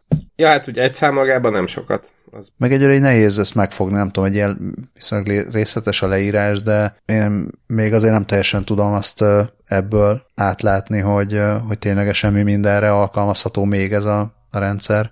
Igen, én nekem még annyit jutott eszembe, ami nyilván egy szomorú példa, és és mint olyan csak az Egyesült Államokban használható, hogy, hogy szegény, nem tudom, egyetemisták, iskolások, hogyha azt hallják, hogy valahol lövöldöznek az épületben, akkor, akkor meg tudják állapítani, hogy aha, akkor arra nem megyünk. Hát csak gondolom nem lesz nekik a telefonjukra alapból letöltve az app hát figy- hozzá. Figyelj, én, Vagy hát, hát még, még nincs, nincs, de azt gondolom, hogy tehát, mert hogy még nincs app se, de, de azt gondolom, hogy ha ezt valaki egy abba összerakja, akkor az, akkor az nagyon nagyot fog menni. Gondolj bele, hogy Amerika Amerikában nem tűziadókat tartanak a gyerekeknek a suliban, hanem izét aktív shooter gyakorlatokat, szóval mm-hmm. a, a, mhm. meg, meg, meg izé golyóálló mm. iskolatáskát dobott valaki piacra még egy, egy éve vagy két éve, amit így elkapkodtak, mint a cukrot, szóval ott sajnos tényleg minden ilyen dolog ö, sikeres lehet. Hát meg elegendő, hogyha a biztonsági mm-hmm. személyzet nél vannak, hát ha már náluk vannak ezek az eszközök, akkor legalábbis azért a népet lehet tájékoztatni, hogy hello, a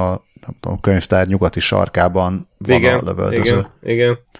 Másrészt uh-huh. még, még annyit szerettem volna így azonnal reagálni erre, hogy olyannyira amerikai iskola sajátosság ez, hogy a, az én kedves ötödikes gyerekeimnek is volt már lockdown drillje a, az itteni iskolában.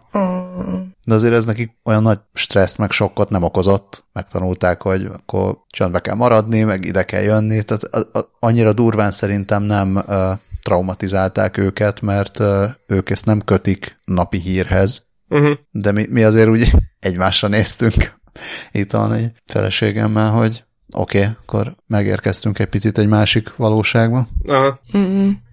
Hát engem az ilyenektől kiver a víz. Oh. Jaj, hirtelen, hirtelen itt nem követtem a dolgokat. Igen, próbáltam átvezetni az izzadunk rovatra. Pedig, ha jól tudom, akkor most azért nincs olyan nagyon meleg arra felé nálatok. I- igen, de a vonatok és a tömegközlekedés már üzemel. ja, igen. Mert hogy ugye nem csak, hogy hideg van, hanem havazott, az durvább, az a- arra nem volt felkészülve senki. És a nap sütött? Egyébként délután sütött valamennyit, ja. De nem, hát, volt, de nem, nem volt olyan nagyon áttörő a, na- a napsütés, a, a felhőkön legalábbis. Na jó, legalább háromféleképpen átvezettük a következő hírbe, mi szerint a Bill Gates által is finanszírozott Heliogen nevű, főleg ilyen napenergia, meg napenergia technológiákkal foglalkozó cég. Hivatkozunk rájuk úgy, ahogy a CNN is teszi, hogy a titokzatos energi- energia startup. Igen, nem tudom mennyiben titokzatos, amiben most írnak, ír róla a CNN, tehát nem tudom mit, mit titkolnak, ezt nem titkolják, hogy állítólag sok-sok tükör, valamint némi mesterséges intelligencia segítségével elérték, hogy a napfényből tudtak több mint 1000 Celsius fokos hőmérsékletet előállítani. Tehát egy ilyen napenergiával működő kemencét gyártottak tulajdonképpen, ami azért áttörés, mert hogy eddig, eddig ilyen hőmérsékletet állítólag nem tudtak elérni kizárólag napenergia használatával ami azt is jelentette, hogy bizonyos dolgokra nem lehetett napenergiát használni. Tehát az oké, okay, hogy a otthoni fürdővíz melegítés, meg fűtés, meg ilyesmi az megoldható, vagy akár bizonyos ilyen ipari alkalmazásokhoz is, is tudtak használni napenergiát, de például a acélgyártás, üveggyártás, meg, meg cementgyártáshoz szükséges magas hőmérsékleteket egyelőre nem tudták ilyen tiszta energiával biztosítani, és ezt nevezik ők áttörésnek. Az elég menő hangzik. Azt, azt nem tudom, hogy, hogy itt ez, ez, amit itt felsoroltak, hogy cement, acél és üveg, ezek, ezek így milyen sorrendben igénylik a legmagasabb hőmérsékletet. Mondjuk az acélra tippelnék, hogy talán, talán ahhoz kell a, a legmagasabb, de itt a, a cementet emlegették nagyon gyakran ebben a cikkben, ami állítólag a, a globális uh,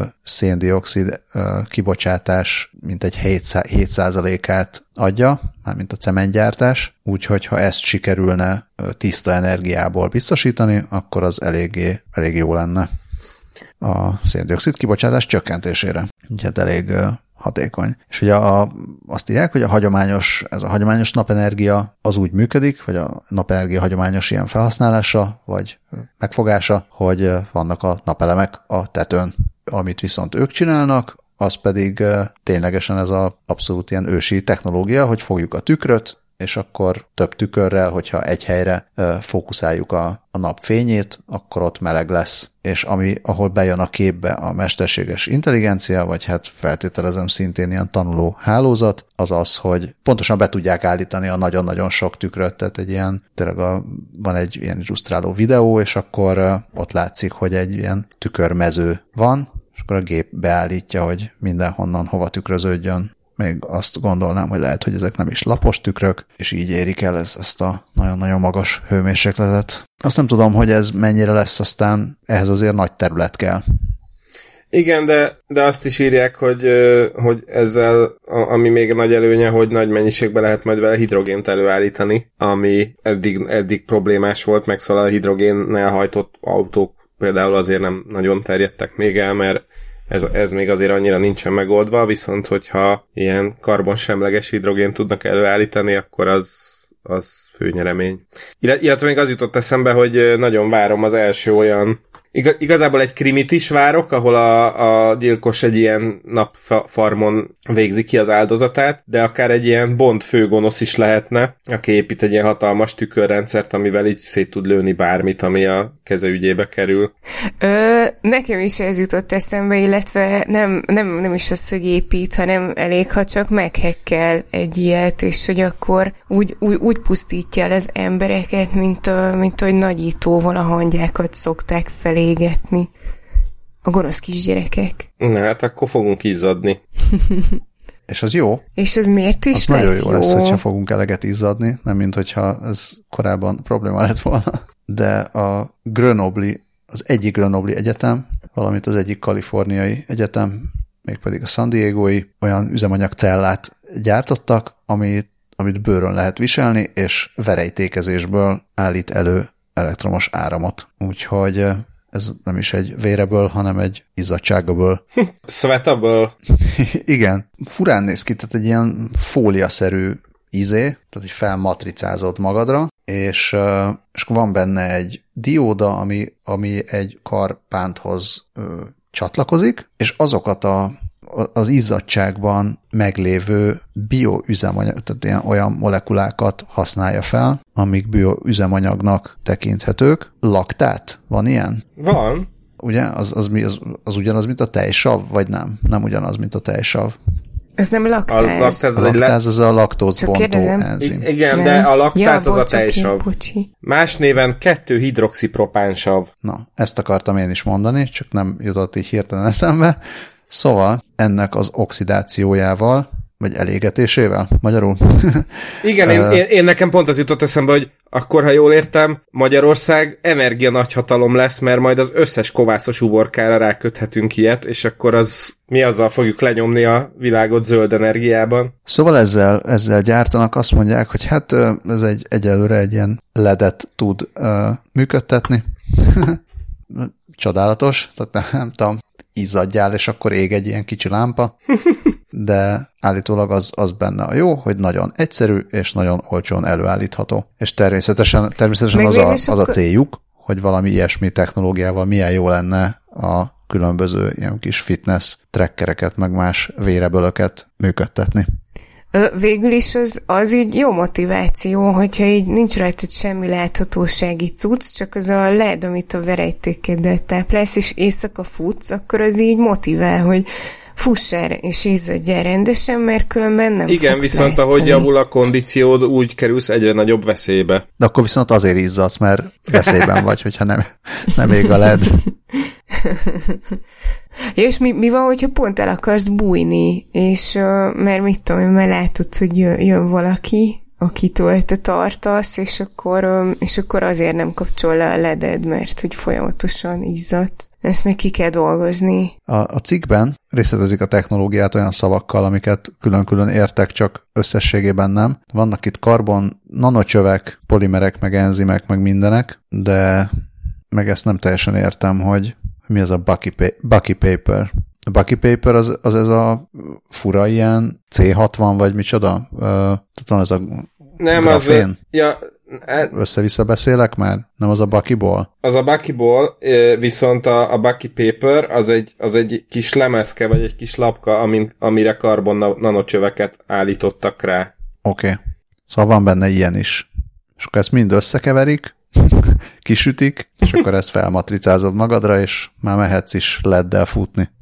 Mehetsz a baki parádéra. Na, de hogy lekerekítsük még a izzadós rovatot, Hát ezt csak így bele, belegyűrtem ide. Részben az izzadunk, részben az egyáltalán nem pornórovat, ugyanis a, a hongkongi City University kutatói kiadtak egy cikket arról, hogy egy olyan VR rendszert gyártottak, ami integrálható az emberi bőrrel, és képes vezeték nélküli irányítással is ilyen haptikus feedbackre. Ezt úgy tárták a világ elé, hogy megvalósulhat az, hogy szeretteidet egy videókolban is megölelheted. A. És van benne egy olyan alcím, hogy az érintés szimulálása milliméter pontosságú vibrációval. És vink, vink. egy éves 20 perccel a jövőbe előfizetést kap, akinek erről elsőre az jut eszébe, hogy de jó, hogy családtagjainkat megölelhetjük egy videóhívás segítségével. Na, hát ez érdekes lesz, igen, mert, ahogy, mert azt itt, ahogy írják, hogy a mostani VR meg AR cuccok csak ilyen béna izé, force, force feedbackes vibrációval tudnak bármiféle ilyen tapintáshoz köthető dolgot átadni, és akkor ez meg itt tényleg sokkal pontosabb lesz. Igen, természetesen azt is írják, hogy széles körű felhasználási potenciája van ennek a, a rendszernek, és Potenciál. Igen.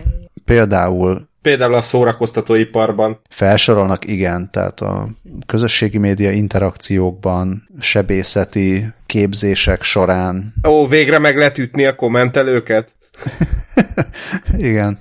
És a multimédia szórakoztatásban is. Csodálatos. És állítólag ez is, ez is úgy működik, mint, a, mint az előző, hogy, hogy minthogyha egy ilyen raktapaszt vennél fel, tehát ilyen puha, vékony, bőrszerű dolgot felhúzol magadra és akkor már is érzed Mehet, a széles körű alkalmazást. Mehet az ölelgetés. Úgyhogy hajrá Hongkong, továbbra is várja mindenki a VR Killer appját, lehet, hogy pont ebből fog majd kijönni. Olvastam, hogy most Budapesten nyílt egy ilyen VR szórakoztató központ, ebbe majd elmentek, vagy elmegyünk, vagy nem megyünk. Tervezünk elmenni, úgyhogy lesz majd beszámoló, ha ez megtörtént. Jó van. Olvastam már az egy-két beszámolót, de hát az senkit nem érdekel. Mások beszámolója. Engem az érdekel, hogy ezzel a technológiával kisállatokat is lehet simogatni, vagy nagyobbakat. Szerintem ez csak fejlesztés kérdése. Lehet, hogy még akár a dorombolást is lehet érezni. Ja, e- elsőre úgy hallottam, hogy darabolás, de rájöttem utána, hogy dorom, dorombolást mondtál. Azt is. Hát a akár az, ki, kinek, kinek igénye szerint. Igen, az még a sebészeti felhasználásnál volt.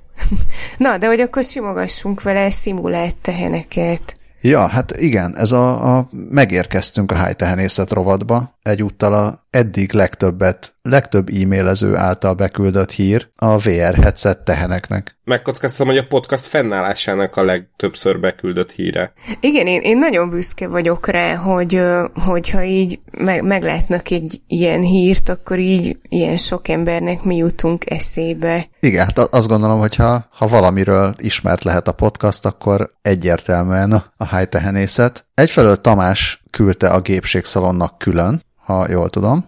Uh-huh. Így, igen, így történt, és kedves sorokat is mellékelt, és küldött nekünk.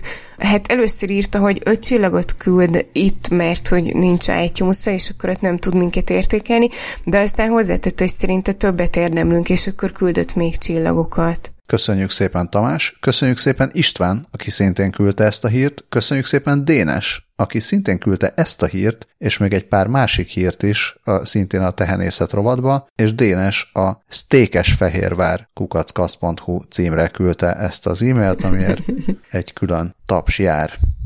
Mi is a hír?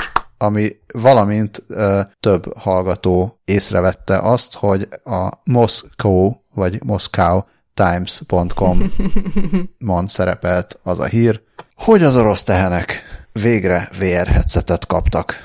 És ezért több tejet adnak, és jobb a kedvük, és, és kevésbé szoronganak, és jobb a hangulat a csordán Nem beszélve belül. arról az egészen platina fotóról, ami a VR sisakos tehenet ábrázolja. Most állítólag mindeközben a tehén ö, egy ilyen ö, napsütötte mezőt mező szimulációját tudja nézni, és ezt, ezt a szoftvert, ezt, ezt direkt külön fejlesztők és állatorvosok közreműködésével fejlesztették ki a farmerek, akik használják ezeket a szemüvegeket a teheneiken. És vajon majd lesznek ilyen VR függő tehenek is, akiket kezelni kell, illetve, hogy majd DLC-be le lehet tölteni a napsütötte mezőre kis izét, farmházat, kis traktort, kis bocit, mit tudom én? az, az csak a fizetős verzióban. Picit hiányolom az eredeti footage arról, hogy ténylegesen mit látnak a tehenek. Az emberi VR az eléggé, azért nem, nem egy túl jó felbontású cucc általában. Nem, meg, meg egy csomó ember van, aki rosszul van a VR-től, legalábbis elsőre. Tök fura, hogy a tehenek nem, vagy hát nem szól hát róla meg arról nem beszélve, hogy ugye a teheneknek tök más, hogy van a szeme, mint az embereknek, és akkor így az ő szemükre hogy lőtték be, hogy így hogy tudták tesztelni? Viszont azt nézem, hogy ez máshova is jó lett volna ez a hír, mert ha jól látom, akkor a, a tesztelés az a Rámenszki körzet ben szarott. Úgyhogy ez a, abba a hírbe is beleillett volna, vagy abba, abba a csokorba. Gyorsan megnézem, hogy hol van Rámenszk. Ez olyan jellemezhette volna a tehenek visszajelzéseit, hogy tényleg jó a műsor. Bocsánat, nem Rámenszk, hanem Rámenszkoje. Rámenszkoje Moszkvától 30 kilométerre dél-keletre van. Rámenszkaja? Majdnem. Ez egy ilyen melléknév, melléknév a, ami a Rámenszkből képződik, tehát rámenség mondjuk, így, így lehetne fordítani. Vajon milyen rámenező lehet rámenszkójában? Nem tudok ettől szabadulni, bocsánat. Nem értem, hogy fontos a VR tehén, de... Én közben a Youtube-on rákerestem, hogy hát ha van-e videó róla, és ö, konkrét belső nézetes videót nem találtam, csak egy baromi zavarba ejtő képet, ahol egy ö, usankás medve tapsol a, a, VR, a, a VR-ező tehénnek, mindezt mindezt cégéiben előadva, és most nagyon zavarba jöttem, és már rakom is természetesen a videót bejegyzetekbe. 0-33 másodpercnél lesz a zavarba ejtő kép. Ez most nagyon, nagyon csábító, de nem merem megnyitni a videót, amíg, amíg a kolban vagyunk, hogy ne, nehogy lefagyjon tőle bármi, vagy megakadjon a hívás. Na, de minden esetre igen, szóval ezt, e, ez a hír, ez aztán tényleg bejárta a világot. Lehet, hogy még az űrbe is kijutott ez a hír. Még mindig Dénes híreinél tartunk, miszerint az Aleph Farms kiuttatta a hús 3D nyomtatás technológiát az űrbe, és ők lettek az első cég, ami a nemzetközi űrállomáson, vagy hát az űrben. Na, és akkor ezt, ezt fordítsuk le, tehát ilyen vágóhíd, vágóhídmentes hús, Aha, nem, vág, vágásmentes. V- vágatlan verzió. Igen, mészárlásmentes hús az jó. Mészárlásmentes húst gyártottak a világon először 3D bio nyomtatási technológiával. Ilyen, és ehhez ilyen, egy ilyen. olyan promó videót gyártottak, amit hát valóban érdemes megnézni, mert egyenes vonalat húz Yuri Gagarintól uh, az Aleph Farmsig, és ez egy, ez egy izraeli cég, úgyhogy ez picit akár a Silicon Vádi alrovata lehet a tehenészetnek. Hát várj, ez olyannyira, hogy őróluk már, hogy nem erről, de hogy az ő nevük már szerintem tuti, hogy elhangzott a podcastban. Az Aleph Farms. Aha. Ugye milyen jó lenne, hogyha lenne a kis kereső widget app, nem tudom Azt nem tudom, nem tudom, hogy róluk beszéltünk-e, lehet, hogy lehet, hogy így mellékesen igen. Minden esetre ők úgy gyártanak húst, hogy vesznek egy tehát szövet mintából növesztik ki. Uh-huh. Tehát ez, ez valóban, valóban hús, és egyelőre, hát már írt róluk, a, írt róluk a Guardian is, és a Guardian azt írta, hogy hát saját bevallásuk szerint azért még egyrészt az ízen ö, dolgozniuk kell, másrészt a, a cucc vastagságán is, tehát oké, okay, steaknek hívják, de hát ez jelenleg egy fél centis vastagságot tudnak elérni. És ezen is még dolgozniuk kell, és amikor néztem, hogy mégis hogyan dolgoznak ezen, akkor eljutottam oda, hogy ők együttműködnek egy egyetemi professzorral is, kinek neve Sulamit Levenberg. Ó, oh. Úgyhogy névrokon, vagy hát fene tudja, lehet, hogy valami egészen messzi rokon, bár nem tudok róla. Szóval Levenberg professzor kiváló kutatója a, a, a, az ilyen szövet tissue engineeringnek, ami nem tudom mi, szövet, szövet, szövetgyártás, szövetmérnökség. szövetfejlesztés. Szóval egy szövetmérnök. Kali.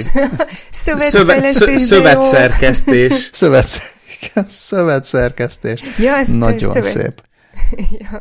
És azt nem tudom, hogy amellett, hogy biztos rengeteg sok pénzt kellett fizetni a orosz, majdnem szovjetet mondtam, szóval az orosz űrprogramnak ahhoz, hogy kivigyék a 3D húsnyomtatást, és akkor lehessen kiadni belőle egy ilyen közleményt, de hogy az valójában miért jó? Azért jó, mert ezzel akarják azt bizonyítani, hogy mindenféle körülmények között is elő tudják állítani ezeket a termékeket. Hogyha majd egyszer ott kell lenni a marson, ahol nem lesz tehén, se VR-rel, se VR nélkül, akkor is lehessen sztéket enni, meg burgert. Pedig ott majd akkor örülnek, akkor is, ha csak fél centi vastag. Hát Kárpácsónak már így is jó. és akkor nem tudom, hogy mivel öblítik majd ezt le. Vagy nem tudom, hogy egyáltalán ott tartunk-e. Lehet, hogy még nem tartunk ott. Szerintem még nem, nem tartunk ott. Igen, ez, ez csak egy ilyen kis pici láb és széljegyzet, és csak a teljesség kedvéért, hogy Dénes még küldött egy ilyen cukiságnak beillő, valamint szintén tehenészet beillő hírt, egy ilyen aranyos kis kutatásról, amelyben azt írják, hogy a zebrának, fest, zebrának átfestett teheneket kevésbé csípik a legyek. Hogy a, a jövőben elképzelhető, hogy mindenki zebrának festi magát, hogyha majd a klímaváltozás miatt minden, mindent elárasztanak a vérszívó legyek. Na most én nagyon, nagyon ajánlom mindenkinek, hogy tekintse meg a,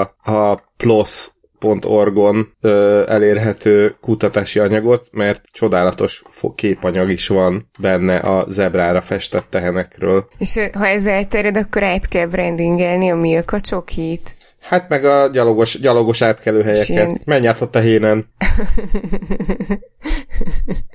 Hát ez egy japán kutatás, azért a japánok más állatokat is szoktak festegetni. Vannak ezek a oroszlánnak átfestett kutya, meg ilyen hasonlók. Elképzelhető, hogy ez is valami ilyesmilyen cosplayből kialakult, hogy nem akarok, mert még, még a végén majd jól lerasszistáznak, meg xenofóboznak. Minden este nagyon cukik a zebrának festett tehenek, ez tény. Igen, de a, de a kutatásban valami sötétebb színű tehenet festettek világosra, de hogy mi van azokkal a tehenekkel, akik már eleve foltosak, hogy őket így úgy festik, hogy figyelembe veszik a foltokat, vagy, vagy tehát így rá- ráfestenek, vagy ahol fehér, ott feketét festenek rá, ahol és Hát fordítva. ők azt, azt írták, azt írja a cikk, hogy a, a japán fekete marha, az általában fekete, Oh, ezért, ezért Ó. volt ez, de hát De egyébként az tök érdekes, hogy miért van a festés, mert a tabanid legyekről kimutatták, hogy sokkal kevésbé ö, szívesen szállnak le fekete-fehér felületekre, ami lehet bármi, egy tábla, vagy egy vödör, vagy egy, egy akármi. Ö, hogyha fekete, akkor oda mennek, ha fekete és fehér, akkor nem, vagy sokkal kevésbé. De miért? Ezt tőlük kéne megkérdezni. Hm, hát jó. És, és viszont azt is írják, hogy a legyek miatt, a legyek nagyon nagy stresszt okoznak a teneknek, mert hogy egyrészt akkor így ugye csapkodják magukat, meg dobálják a fejüket, meg ilyenek, illetve vagy akkor, akkor állnak így szorosan egymás közelébe, és akkor az egyrészt a szervezetüknek, szervezetüknek se tesz jót, mert hogy so, megnövekszik akkor ott a hő, meg egyébként is tök stresszesek, Viszont ezzel a zebrásító módszere pedig ez elkerülhető, és akkor így boldogabbak a tehenek. Vagy legalábbis nagyobb a komfortérzetük. És több tejet adnak, biztos. Valószínű. Vagy finomabbat. Vagy ha nem adnak tejet, akkor meg mi van?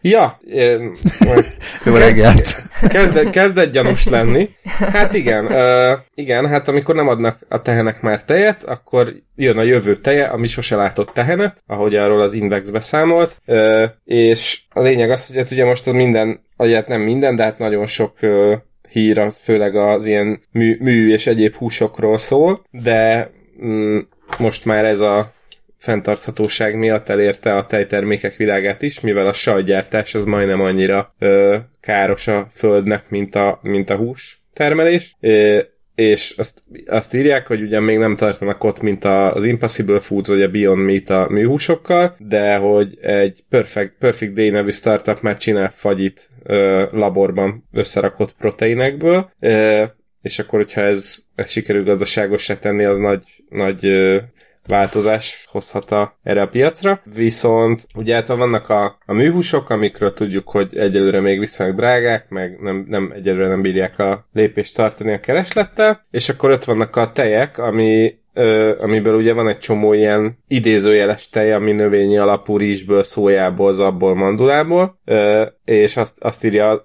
az Index, hogy az Oxfordi Egyetem 2018-as kutatása alapján a ilyen növényi alapú tejeknek jelentősen kisebb az ökológiai lábnyoma, mint a tehéntejnek, ö, viszont a, az a, a probléma velük az az elkészítésük kor jelentkezik, mert ezeknél a növényi alapú tejeknél a növényeket szétbontják, és a bennük lévő proteineket teszik bele vízbe, és akkor e- e- ez lesz az a tejszerű löty, ami, ami, amilyenek ezek a különböző növényi tejek. Viszont ez sem a színében, sem a textúrájában, meg hát az ízében sem mm, hasonlít az igazira. a vegán sajt borzasztó, tudósként pontosan tisztában vagyunk azzal, hogy miért nem működik, hiányoznak belőle a szükséges proteinek, ezt Inja Radman molekuláris biológus mondta, aki ennek a New Culture nevű műteljes cégnek a alapítója, és, és akkor itt azt írják, hogy a tejtermékek alapvetően két proteinnek, a kazeinnek és a tejsavónak köszönhetik az ízüket, és most a pont ezeket próbálják meg laborban reprodukálni. Azt írják, hogy ez hasonlít ahhoz, ahogy az Impossible Foods a, a műhúsos hamburgereket csinálja, csinálja, hogy az élesztőhöz hasonló mikrobák megkapják a tejtermékekben található fehérjék előállításához szükséges genetikai iránymutatást, aztán ezeket a mikrobákat elkezdik nagy, nagy mennyiségben tenyészteni, tápanyagot adnak nekik, és megfelelő hőmérsékleten tartják őket, és akkor előbb-utóbb ezek az organizmusok elkezdik nagy mennyiségben előállítani a szükséges proteineket, amiket aztán fel lehet használni ehhez, és akkor ezzel a módszerrel a New Culture már létre tudott hozni olyan mű mozzarellát, ami a kazai miatt az állagát tekintve alig különbözött a valóditól, és a vaktesztek során is egész jól működött, és akkor ugye van még ez a Perfect Day, akik ezt a műfagyit csinálják, akik tejsavót állítanak elő, amit aztán a tejtermékekben található egyéb komponensekkel kevernek össze. Ez érdekes, hogy azt mondják, hogy a, amikor az ilyen növényi alapú italokról van szó, akkor egy csomó esetben nem úgy, tehát egyszerűen nem tud úgy felhasználni, mint a tejet, mert, mert más a fehérje, más a zsír, és, és mindez kell ahhoz, hogy tejként viselkedjen valami, és, és itt is írják, hogy ami, ami egy ilyen magas zsírtartalmú tejtermék, ott nem elég a, a fehérjéket reprodukálni, hanem ez a tejzsír is szükséges ahhoz, hogy, hogy megfelelő legyen a, a végtermék, és ez pedig elég nehéz ilyen növényi alapú megoldásokkal csinálni, de ezzel a technológiával pedig úgy tűnik, hogy, hogy ezt is meg fogják próbálni majd, vagy meg, megpróbálják majd reprodukálni minden esetre. Azt nem értem, hogy miért, miért tudnak jobban kísérletezni sajtokkal, amikor azért a sajtnak szintén a jelentős része zsír, sokkal nagyobb része zsír egy sajtnak, mint a sima tejnek. Uh-huh. Tehát nekem fura, fura egy, egy picit, tehát lehet, hogy ott, ott valami adalékanyaggal érik el az, azt az állagot, amitől valami sajt lesz, de erről nem írnak egyelőre. Igen. Viszont az vicces lesz, hogy majd ezek, amikor megjelennek ezek a termékek, akkor ez hogyan alakítja át a, alakított egy csomó mindent a szabályozástól kezdve magukat a, a termékek elnevezéséig, hogy, hogy mit minek lehet nevezni, és hogyan. Például a Perfect Day-nek ez a műfagyia, ez hivatalosan nem nevezhető fagylatnak, mert az amerikai élelmiszer és gyógyszerfelügyelet, az FDA külön előírást vonatkozik arra, hogy csak azt, csak azt lehet fagyinak nevezni, ami legalább 10%-ban tehéntejből származó zsírból vagy tejszínből áll, és ugye ez a Perfect Day fagyjában nem valósul meg. Biztos kitalálnak neki valami sokkal menőbb nevet. Mm, egyébként visszatérve én, én, én azt furcsálom, hogy hát én is egyre több ilyen növényi alapú cuccot fogyasztok, és mit tudom én így tej helyett teljesen oké okay, nekem az ilyen zabital, meg kókuszital, és most azon gondolkodom még, hogy a vegán sajtot valóban nem próbáltam, de vegán barátnőim már ajánlottak termékeket, csak, csak ahhoz drága volt, hogy kipróbáljam, meg, meg arra így nincs szükségem, és akkor egyébként, hogy így végig gondolom, láttam már ilyen szója alapú joghurt helyettesítőt, volt a, volt a vegán tejföl, ami, amit amikor először lehetett kapni, akkor így elkapkodták, és a vegánok egymást tiporták a boltban, talán abban is szója van, vaj helyett megint van növényi helyettesítő termék, mint a margarin, és akkor így, és akkor így hirtelen nem értem, hogy, hogy, hogy miből nincs, vagy mit, mit keresgélt vagy, tehát igen, tehát hogy, hogy mi, mi kell még akkor pluszban. A, gondolom azt, hogy jobban hasonlítson akkor a tejtermékre az íze, állaga, de hogy, de hogy ezek is olyanok. Hát azért... Hát, nem olyanok. Az a baj, nem olyanok. Igen. Tehát, hogyha sokat, ha, ha már régóta nem ettél mondjuk vajat, és minden, mindenhez margarint használsz, akkor lehet, hogy elfelejted, hogy milyen volt a vaj, és azt gondolod, hogy olyan, meg úgy viselkedik. Lásd, nem tudom, én, életem első 15 évében kb., amikor uh-huh. egyszerűen a család azt használt, mert, mert azt szokták meg, meg a nagymama is azzal sütött, meg minden, és csak az volt a meglepő, hogy időnként az ember evett valamit, ami sokkal finomabb volt, és nem tudtad, hogy miért, vagy én legalábbis nem tudtam, hogy miért. Egyszer csak kiderült, uh-huh. hogy ez nem véletlen volt, hanem az történt, hogy oké, okay, akkor az a süti vajjal készült, vagy itt most a kenyér vajjal van megkenve. És egyszer csak kiderült, uh, mármint jaj, most jaj. arról beszélek, amikor, amikor az ember olyan beállítottságú, hogy egyszerűen ezek a, a tejtermékek ízlenek neki. Ha nem ízlenek neki annyira, vagy nem, nem fontos annyira, most az tök más persze, és akkor egyszerűen az is lehet, hogy akinek, akinek ezek az ízek nem annyira fontosak, annak az íz különbségek se annyira fontosak, és akkor azt mondja, hogy hát ez már elég jó, most akkor mit akarnak. De akinek meg fontosak, az meg érzékelni fogja a különbségeket, és az egész pici különbség is nagyon zavaró lesz neki, hát még hogyha ha nagy a különbség, meg nagy az eltérés. Uh-huh. Ja, oké, oké, így értem, igen. Ö, nekem, én szeretem a vajat is, de tehát, hogy nekem nem ö, egyikre sem mondanám, hogy finomabb a vaj vagy a margarin, hanem csak így egyszerűen más, meg van, amihez más illik. De oké, így, így, így már értem. Illetve amikor az elejét elkezdted mondani, akkor az teszem, hogy akkor gyakorlatilag ilyen növényi alapú Stockholm szindrómám van ha már megszoktam, és nem hiányzik más. Ez is lehet. Ez már jövő zenéje? Oh. És ez is e-mailből érkezett. Zoltán küldte az e-mailt. Zoltán azt írta, hogy a figyelmünkbe szeretne ajánlani egy TED előadást, amiben azzal foglalkozik az előadó, hogy tudományos alapon bebizonyítja, hogy a zenék hogy válnak egyre repetitívebbé. Köszönjük szépen Zoltán, egyrészt, és azon gondolkodom, hogy ez szerintem hallottunk róla, nem tudom, hogy miért nem beszéltünk róla, mert úgy emlékszem, hogy nem beszéltünk róla úgyhogy most jól megnéztük újra, és akkor most jól beszélünk róla. Colin Morris nevű kutató előadása. Colin Morris nagyon hasonlít egy egyetemi évfolyamtársamra. Tippeletek, hogy nem a bölcsészkarról? Ez nem a, igen, ez nem a bölcsészkar. Ezt eltaláltad. Elmondod, Scully, hogy mit csinált Colin Morris? Úristen, nem tudom elmondani, mert mint Akkor elmondom, mit csinált Colin Morris. Jó, Köszi. Elmondom, mit csinált um, Colin amikor... Morris. Amikor mi?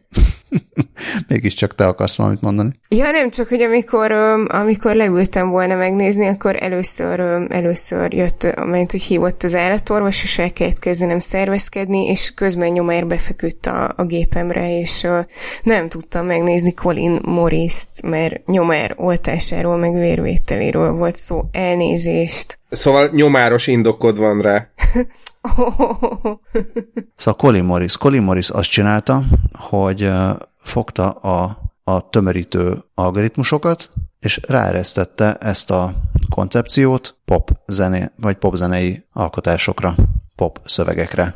És ezzel megnézte, tehát voltak ilyen, mennyire, mennyire tömöríthető egy szám, ez mutatta meg, hogy mennyire repetitív az adott számnak a szövege és ezzel bizonyította be, hogy igen, hogyha elmúlt évtizedeket nézzük, akkor mostanában sokkal, sokkal tömöríthetőbbek a számok, értsd, sokkal repetitívebbek a szövegek.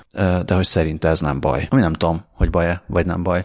Szerintem az egy teljesen szubjektív kérdés, hogy most attól még már, nem tudom, Kylie Minogue 60 milliószor elmondja, hogy la la la, az, az most rosszabb-e, mint, mint hogyha nem tudom, Freddie Mercury meg nem ismétel szavakat. Minden esetre úgy tűnik, hogy, és ezzel, szerintem ezzel viszont kevésbé foglalkozik a, Colin Morris, hogy ez, ez valószínűleg azért van, mert egyre jobban lehet azt mérni, hogy mire reagálnak az emberek. Tehát ha az emberek reagálnak arra, hogy egy szám repetitív, ha akár azt is meg lehet mérni, hogy a, az embereknek milyen típusú zenék, vagy milyen típusú számok tetszenek jobban, akkor erre lehet optimalizálni. És akkor onnantól kezdve, onnantól kezdve teljesen természetes, hogy egymáshoz hasonlóak, és ö, egyre ilyen egyszerűbbek lesznek a, a számok, legalábbis a számok nagy része. De hát egyrészt meg, meg hát ugye a, a felhasznált elemekből való építkezés nyilván az is visszaköszön. Itt most beraktam a jegyzetekbe a Millennial, Whoop videót, amit már egyszer szerintem legalább egyszer már biztos beraktunk a jegyzetekbe. Érdemes belehallgatni,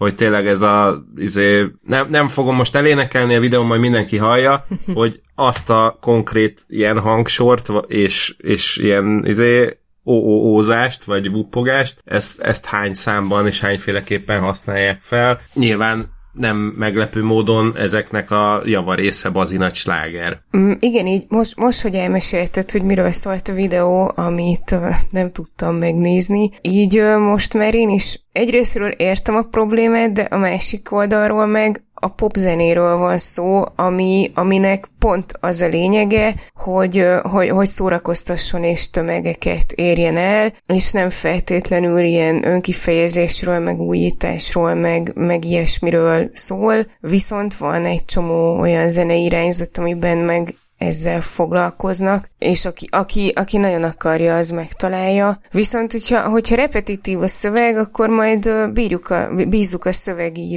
szövegíró szövegíró aikra, és akkor majd ők írnak nekünk szórakoztatóbb szövegeket, meg majd biztos lehet így állítgatni, hogy akkor ne legyen annyira repetitív, meg, meg nem tudom, szóljon, szóljon a globális felmelegedésről szórakoztatóan, és hasonló. De azért, le, de azért legyen benne óje. Ja, a, a, a végén igen, nyilván. Ti is azt várjátok a zenéitektől, hogy szóljanak a modern világ komoly problémáiról? Ö, most éppen ez jutott eszembe, de, de felőlem szólhat a, a műhúsról és a műtejről is. Én most ezen elgondolkodtam, szerintem egyébként lehetne ilyen fontos társadalmi kérdéseket könnyen fogyasztható popslágerekbe csomagolni. Ha emlékeztek, a belgának volt a Királyok a házban című száma, ami, ami után egy emberként tisztelektek a történelem tanárok a belgának, mert, mert azt mondták, hogy a gyerekek, amit ti megoldottatok három és fél percben, azt mi egy egész tanév alatt nem tudjuk beleverni a gyerekek fejébe. Ja, nem, nem rossz, illetve nekem,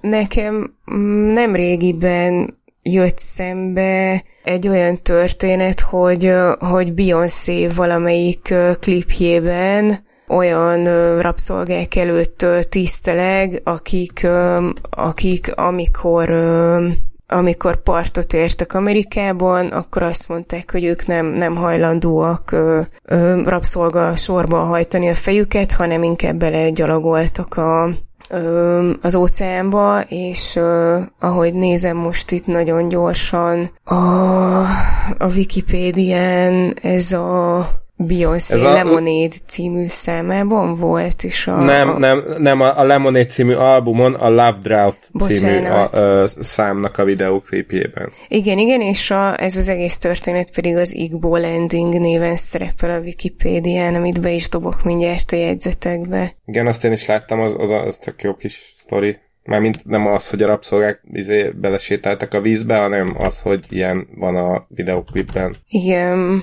jó, akkor már nem dobom, mert látom, hogy Jata, azért YouTube linket dobod, oké. Okay. Még a hír közepén azt gondoltam, hogy lesz egy teljesen jó átvezetés a zenés hírről a hangos hírre, de így most így a Hát, rabszolgákra hirtelen nem tudom. hát a, a, a hullámokról, végül ők, ők a hullámokban lehetik halálukat, és akkor legyen egy kis vidámabb hullámos sztori a hanghullámokkal. Jó, A hal- haláli hullámok hajnala. jó. Ö, igen, E- e- ez a következő hír, ez olyan, hogy az ebben foglalt dolog az, amire ugye azt szokták mondani, hogy ez vagy valami, vagy megy valahová. Egy csodálatos, mert igazából ilyen egy podcast bingót össze lehetne rakni, belőle van benne 3D, van benne akusztikus levitáció, és, és mi, minden egyéb finomság. A, a lényeg az, hogy a Sussex University kutatói hoztak létre egy ilyen fura új, hát nevezzük interfésznek, mert végül is val- valamennyire vezérelni lehet vele a, egy számítógépet. Úgy néz ki a cucc, hogy van egy ilyen doboz, amiben egy egyetlen kis golyócska ö, lebeg. Ezt a kis golyót ezt úgy kell elképzelni, hogy mint egy ilyen kis polisztirol golyó lenne, ez egy nagyon pici, könnyű műanyag ö, cucc, és ö, ultrahang hullámokkal tartják ezt a levegőben. És a lehet az, a, a hanghullámok változtatásával ö, a pozícióját lehet állítani ennek a kis golyónak, amit megfestenek ö, színes fény, ö, tehát színes lámpákkal, amik nagyon gyorsan le tudják követni a mozgását, tehát gyakorlatilag ezzel ilyen szabadon lebegő hologram féleségeket lehet létrehozni, ö, de az a poén benne, hogy akár ez a, az emberi kézzel is, tehát hogy be lehet nyúlni ebbe a dobozba, meg lehet fogdosni ezt a kis ö, golyót, sőt így arrébb is lehet pöckölni a kezünkkel. És ez nem rontja el azt, hogy ö, nem, nem pöcköli ki a helyéről teljesen? Hát nem nyilván- el magát a, Ny- nyilván a nem, vizualizációt? De azt, azt, azt elrontja, vagy szóval így akkor nem fog látszani, hogyha, hogyha belenyúlsz, vagy jó hír, hogyha hogy a golyót meg lehet fogni. kezedet oda teszed a, a fényforrás elé, akkor is elromlik az animáció. Igazából ezért mondtam, hogy ez egy ilyen fura valami, mert, mert hogy egyfelől lehet használni ilyen, ilyen 3D képernyőnek vég, végül is, ugyanakkor meg ezzel a mozgatható kis golyóval, amit ugye ismétlem, hogy hanghullámokkal levitáltatnak, e- ez pedig lehet egy új, új típusú ilyen beviteli, mm, tehát végig is egy interfész, amivel vezérelni lehet dolgokat. Ennél sokkal többet nem, nem tudunk meg, mert a, a, van, itt, van a Boeing Boeingon egy 5 perc, 40 másodperces videó, ahol meg lehet nézni ezt a dolgot működés közben, meg lehet nézni, hogy egy ilyen pi- pici pillangót kirajzol egy ember új begye fölé, és hasonlók. A, a praktikus felhasználásáról kevesebbet tudunk, azt majd Hát meglátjuk, de hogy szerintem praktikus felhasználása, hogy majd amikor ezt a kínaiak legyártják, és akkor megveheted 3000 forintért, akkor kiváló ilyen cégér vagy reklámhordozó tud lenni. így van, így van. Tudjátok, vannak azok a, az ilyen cuccok, amiben egy ilyen metronomszerű dolog így nagyon gyorsan jobbra-balra csapódik, és a, közben az így a levegőbe ki tud írni mindenféle feliratokat, na ez annak így a továbbfejlesztett nagy testvére. Nagyon állat, és imádom az akusztikus levitáció kifejezést. Hogyha lenne zenekarom, ez lenne a nevünk. Scully és az akusztikus levitáció? Ö, nem, nem is feltétlenül akarom kiemelni magam így külön, csak, csak egyszer hallani szeretném, hogy színpadon az akusztikus levitáció. Hallgatnám. Mindenesetre, hogyha ha megalapítod most ezt a bandát, akkor az biztos, hogy IPv4 címed már nem lehet. Na de miért? Ez így van, ez, ez egy, hát ez egy várható esemény volt, én úgy gondoltam, hogy végül is ez egy ilyen internet történelmi pillanat volt, ami uh, november 23-án 15 óra 35-kor bekövetkezett, amikor is a Regional Internet Registry az európai internetregisztrátor, illetve nem, nem, nem csak Európa, hanem Európa, közel-kelet és Közép-Ázsia egyes részeiért felelős internetregisztrátor kiosztotta az utolsó IPv4 cím allokációs blokkokat, és ezzel hivatalosan elfogyott az összes IPv4 cím, Úgyhogy innentől már majd csak az IPv6-os IP címeket fogjuk tudni használni. Ha esetleg drága hallgatók nem tudnák a, az IPv4-es IP címek, az a 4x3 számjegyből álló címek, amelyek az egyes online eszközöket megcímzik, vagy, vagyis hát azonosítják, és most biztos fogok majd kapni egy vödörsavat, hogy dinamikus IP meg egyebek, de ezt most hagyjuk. A lényeg az, hogy a IPv4 címek elfogytak, és ez november, 2019. november 23-án 15 óra 35 perckor történt. Ezt Feli... El nem tudom képzelni. Pocs, mond. Ja, semmi, csak azt akartam megkérdezni, hogy felírjuk-e a naptárba, de ezt már félig átvezetésnek szántam volna, úgyhogy kérlek, mond. Az is egy nagyon jó átvezetés. Az enyém az közepesebben jó átvezetés, mert én azt akartam mondani, hogy el nem tudom képzelni, hogy kitől tudnál savat kapni, Dávid, ezért. Az az, hogy mégiscsak, mert hogyha olyan programozó per geek hallgatóink vannak, mint például Patreóta László, akkor akkor aki, aki ajánlotta a Advent of Code adventi naptárát, akkor ők biztos képesek egy ilyen e-mail megírására, megírására is, de biztos sokkal kedvesebbek annál sem, hogy savazzanak ezért. Na de László küldte ezt a uh, Advent of Code adventi naptárat. Én nem hallottam róluk, hogy én, kik. Én, én azt hittem, ez. hogy ezt, ezt László maga írta. Hát az e-mailt ő írta. de, a, de ezt az adventi naptárat nem. Úgy tűnik, hogy ez egy, lehet, hogy blogger, Erik Wastel nevű ember. Biztos utána nézhetnék, hogy mi az az Advent of Code, de az unalmas lenne, úgyhogy inkább csak azt mondom, hogy az adventi naptár, ez tulajdonképpen egy ilyen text adventure, 25 napra el van osztva sok-sok kis, hát ilyen kis programozási feladatka, de mondjuk olyan szintű, tehát legalábbis most így a, a harmadik napon tartva úgy tűnik, hogy egyelőre még olyan szintű problémák, amit azért úgy akár egy ilyen Excel-lel meg lehet oldani, tehát tényleg ez a uh, pici számogatás, pici gyakorlatozás. Elkezdtem csinálni, de aztán rájöttem, hogy annyi időm azért nincsen, meg annyira nem vagyok hipergyors, programozni meg egyáltalán nem tudok, hogy most így el, eljussak a harmadik napig, így a kb. a második napig eljutottam, utána részben meguntam, részben azt mondtam, hogy akkor most én inkább mással foglalkozom, de egy nagyon, nagyon cuki történet, ahol az első feladat például az, hogy, hogy számolt ki, hogy hány, hogy mennyi üzemanyagra van szükség eh, ahhoz, hogy a, az ajándékokat el tudják szállítani a kis krampuszok, vagy mik. Ez a tök aranyos, egyet, az oldal is tetszik, ez a sötét alapon, retrózöld és fehér betűkkel. Szóval köszönjük szépen, ez egy adventi naptár, és erre írtatok ti egy másik, tán Dávid? Nem, én... én Scully, Scully, Scully küldte a másik, ami ha lehet még ennél is csodálatosabb adventi naptár. Igen, ez a Nemzetbiztonsági Szakszolgálattól egy IT-biztonsági adventi naptár. Minden napra egy kiberbiztonsági tip géppel, bár hát egyelőre ezek sem így a nagyon-nagyon ö, nagy újdonságnak számítóak, legalábbis, hogyha hát valaki hát olvasgat. Igen, igen, pont ezt akartam mondani, hogyha valaki olvasgat ilyen, ilyen híreket, de nem el tudok képzelni, hogy az anyukámnak átküldöm, bár tehát őt meg miért érdekelni, pedig biztos van, akinek szüksége van rá. Ö, igazából csak azért dobtam be, mert láttam, hogy van adventi naptárunk, és akkor legyen mellette, így önmagában nem biztos, hogy előszedtem volna. Óri, óriás cukiság. De tényleg az, tényleg, abszolút, én, én te, teljesen... Nemzeti Kibervédelmi Intézettől. Ja, hát akkor e, örülök. És én, sőt, én azt is mondanám, hogy méltatlanul elhallgatott. Értem én, hogy a Nemzetbiztonsági Szakszolgálat úgy amúgy nem veri ne feltétlenül nagy dobra a tevékenységét, de ezt az adventi naptárat a speciál pont nagy dobra verhetnék, mert egyrészt hasznos, meg tényleg nagyon tud. Egyébként a Nemzeti Kibervédelmi Intézetnek vannak, vannak mókás Facebook tartalmai, én be is követtem őket, bár most nem figyeltem egy ide, illetve nem, nem ott futottam. Nem baj, ők figyelnek téged.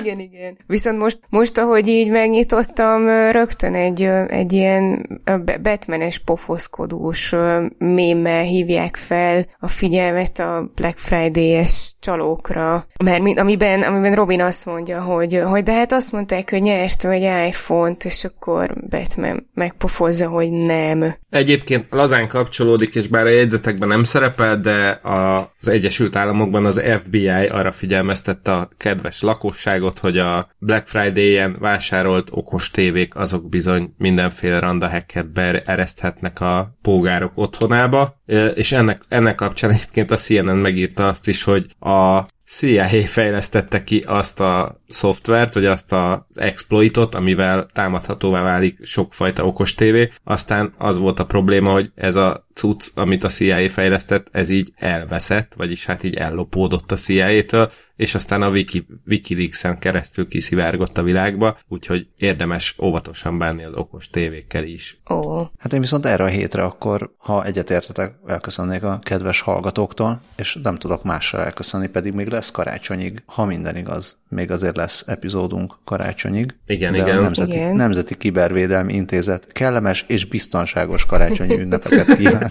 Úgyhogy ehhez nem, nem nagyon tudok mit hozzátenni. Nagyon szépen köszönjük az e-maileket mindenkitől, nagyon szépen köszönjük a Patreon támogatásokat mindenkinek, akit illet, Patreonra előbb kerülnek fel a, az epizódok, amint lehet, olyan frissen, hogyha keveset kell vele dolgozni, akkor nagyon hamar, hogyha sokat, mert köhögtünk, vagy szörtyögtünk, vagy pedig néha elment a net, akkor meg, vagy, vagy hívott az állatorvos, akkor picit később.